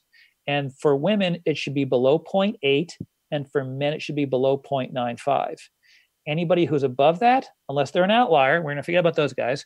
Anyone who is, for, for, for the average person, which is the vast majority, uh, that is the perfect way to identify your inflammatory state. It turns out that when your waist hip ratio starts to soar, blood sugar correlates with it, hemoglobin A1C correlates, C reactive protein correlates with it, circulating endotoxin from the gut correlates with it. So that is the greatest simple way to identify if you're a flamer or not. And then you want to get if you want to get below 0.8 and you want to be below 0.95 if you're a guy.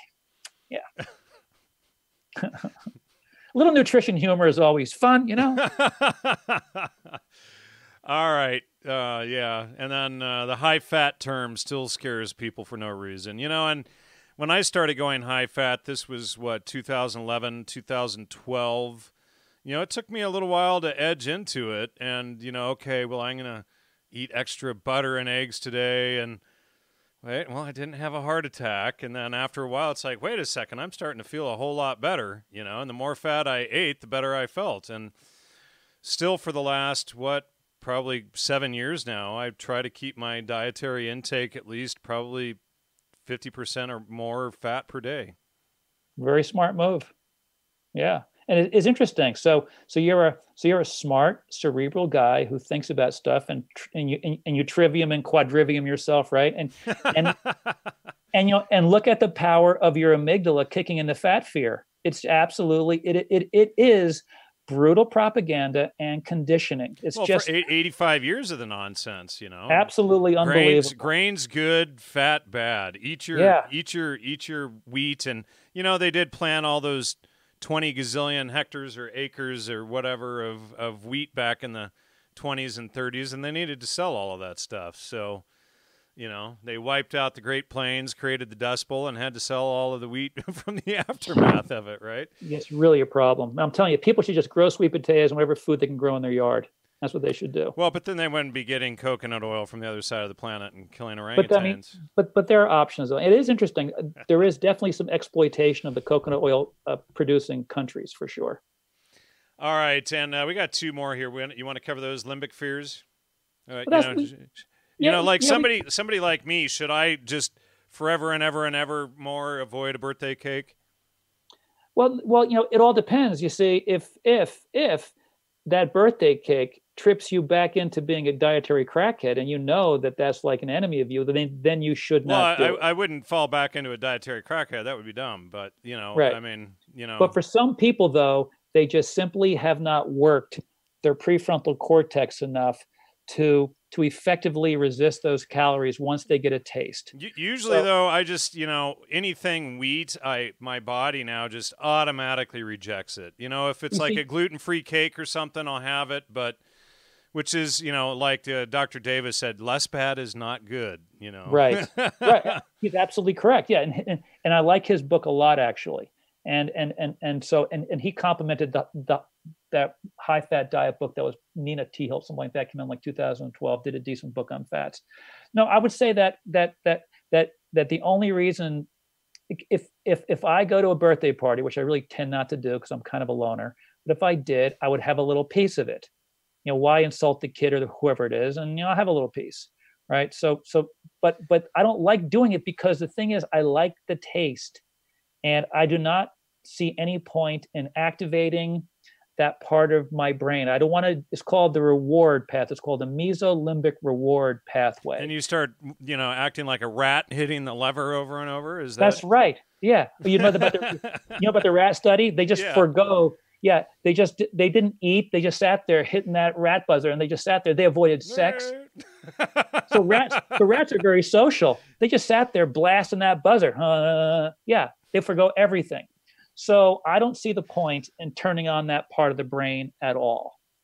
And so it's dietary propaganda essentially that your that that your brain is being captured by. So avoiding it's a good idea until you can absolutely control yourself. All right, Steven says, "Eat to live, don't live to eat." That's very well go. said. absolutely correct. Absolutely, yeah. But this whole idea of flame, though, the, the flame idea is, you know, the, the question should be: is will this flame me or will it not flame me? So, will it inflame me or will it deflame? don't me? don't be a dietary flamer. Right there, you go. There you go. All right. So, yeah, you know, just get that in your head. You know, I don't want to be a dietary flamer, and that should That's cure right. all your dietary problems right there. yeah. and uh, with all your dietary, with all the dietary research that we know, Americans are fatter than ever. Correct. You know, and they want to put nine year olds now on statin drugs, and that's not going to solve anything. That's, you know, because, and we need the fats. And so then that causes, you know, your brain is made up of cholesterol and fat. So then, and your reproductive system. And so then they're causing, you know, a, a, a It's very bad. landslide of, of future health problems. Thank you, Stephen. Uh, a landslide of, of future health problems by putting kids on statin drugs when all they have to do is get them off the soda pop, stop feeding them pretzels and cake and Kool Aid and I don't know, do kids eat Kool Aid anymore? Drink it, um, you know, and all of these things. Stop with the vegetable oils, and then the inflammation will stop, and they'll go back to normal. That's exactly right. But that hurts. That hurts the big, big, big oligarchy industrial complex for drugs. Because if you you if if to keep the, the economy going, right? Think about our economy runs on sugar, flour, refined oils, the drugs to treat those conditions. It numbs our brain, and then we just bomb everybody around the world with all of our other powders, right? So so that drives our economy. If you had a That's, healthy a, pop- that's another conversation we'll have Yeah. to get into later. But yeah yeah but i mean think about it though how how and once your brain is is is is is is numbed and inflamed it's difficult to focus and then it's difficult to focus on your life much much less take your head up and look around what's taking place in the world so that one is not then brainwashed by propaganda depending upon the fake left or right wing that people tend to be brainwashed by Oh, Dr. Seaman, great show tonight. Um, you know, I think we've pretty much got through everything that both you and I had laid down for tonight. We'll have to get you back on again soon. We've got uh, more research and topics to cover. You and I had a really deep couple hour conversation a few weeks ago and uh, got some interesting uh, material yet to go. And so I really appreciate your time coming on tonight. Um, do you, if anybody wants to post up any super chats, do you want to cover any questions from the audience? absolutely whatever you want If anybody's out there, otherwise, we're probably going to wrap it up here. And, uh, you know, thanks for all of the uh, comments and great participation tonight. And uh, uh, Brian says, say, oh, Brian, you don't need to say that. He says, see, man. Here's the thing, though. If you want to do a semen joke, I get, I'll give you that criteria, right? So you see, since your last name is is is, is Irvin, it could be uh, Jones is up, Smith is on deck, and Irvin is in the hole, right? So to do a- an effective semen joke, you have to be able to substitute somebody else's name in there for it to work properly, right? so if you're a great defender, you'll say Irvin is all over the field, right? So that's the only way to enter the semen joke world, which is fine by me. And, kind of- and and for to make it really work, you have to be self-deprecating as well. So you have to be, yeah. That that took a long time to deal with that one because, like, oh my god, this is a terrible thing. Now I love it though. And actually, I'll give you, I'll give you one more joke. All right. My cousin with the same last name, he was a he's a pilot, and he changed his last name to his mother's maiden name because he couldn't handle being Captain Seaman in the cockpit. Who wouldn't want to be that guy? This is Captain Seaman. Welcome. and that's a true story. True story. Wow, that's hilarious. Yeah. Captain Seaman in the cockpit. oh wow. All right. Well, that's hilarious. So I guess that's a wrap for the night. I don't see any super chats coming up. And uh, someone said I lost 30 pounds last year, kept it off, uh, though a bit challenging. Weigh, uh, weigh what I weighed in 1980. Feel amazing. Think clearly. No BS. Deeply spiritual process, transformative. And I know that's the case for a lot of people in the audience. And there's a lot of people in the audience that have followed me, followed me from the beginning when I you know, was doing shows from the hospital in Peru. Oh wow! I actually did a show from the hospital from the ICU in Peru, and uh, you know, it's like you know, and the doctor came in and said, "Well, I have good news and bad news. What do you want first? Well, the good news is, uh, you know, I can cure you, and in Peru they're allowed to use that word. Yeah, but the bad news is, I don't think you'll live through the night. Jeez. you know, so. Uh, actually, and it was I was they were expecting me to die on my son's birthday, so that was that was tough. Yeah. So happy third birthday, son. You know. but uh, anyway, thanks everyone, and good night, and uh, thanks for all your support. Go to logosmedia.com to support the show. Uh, David, what is your website? Deflame.com deflame.com. So don't be a flamer, get deflamed at deflame.com. There you go. And uh, there's all sorts of jokes of semen in the cockpit and everything else right. that can go along with that. awesome. All right. all right, everyone, everybody, good night, and uh, see you next week.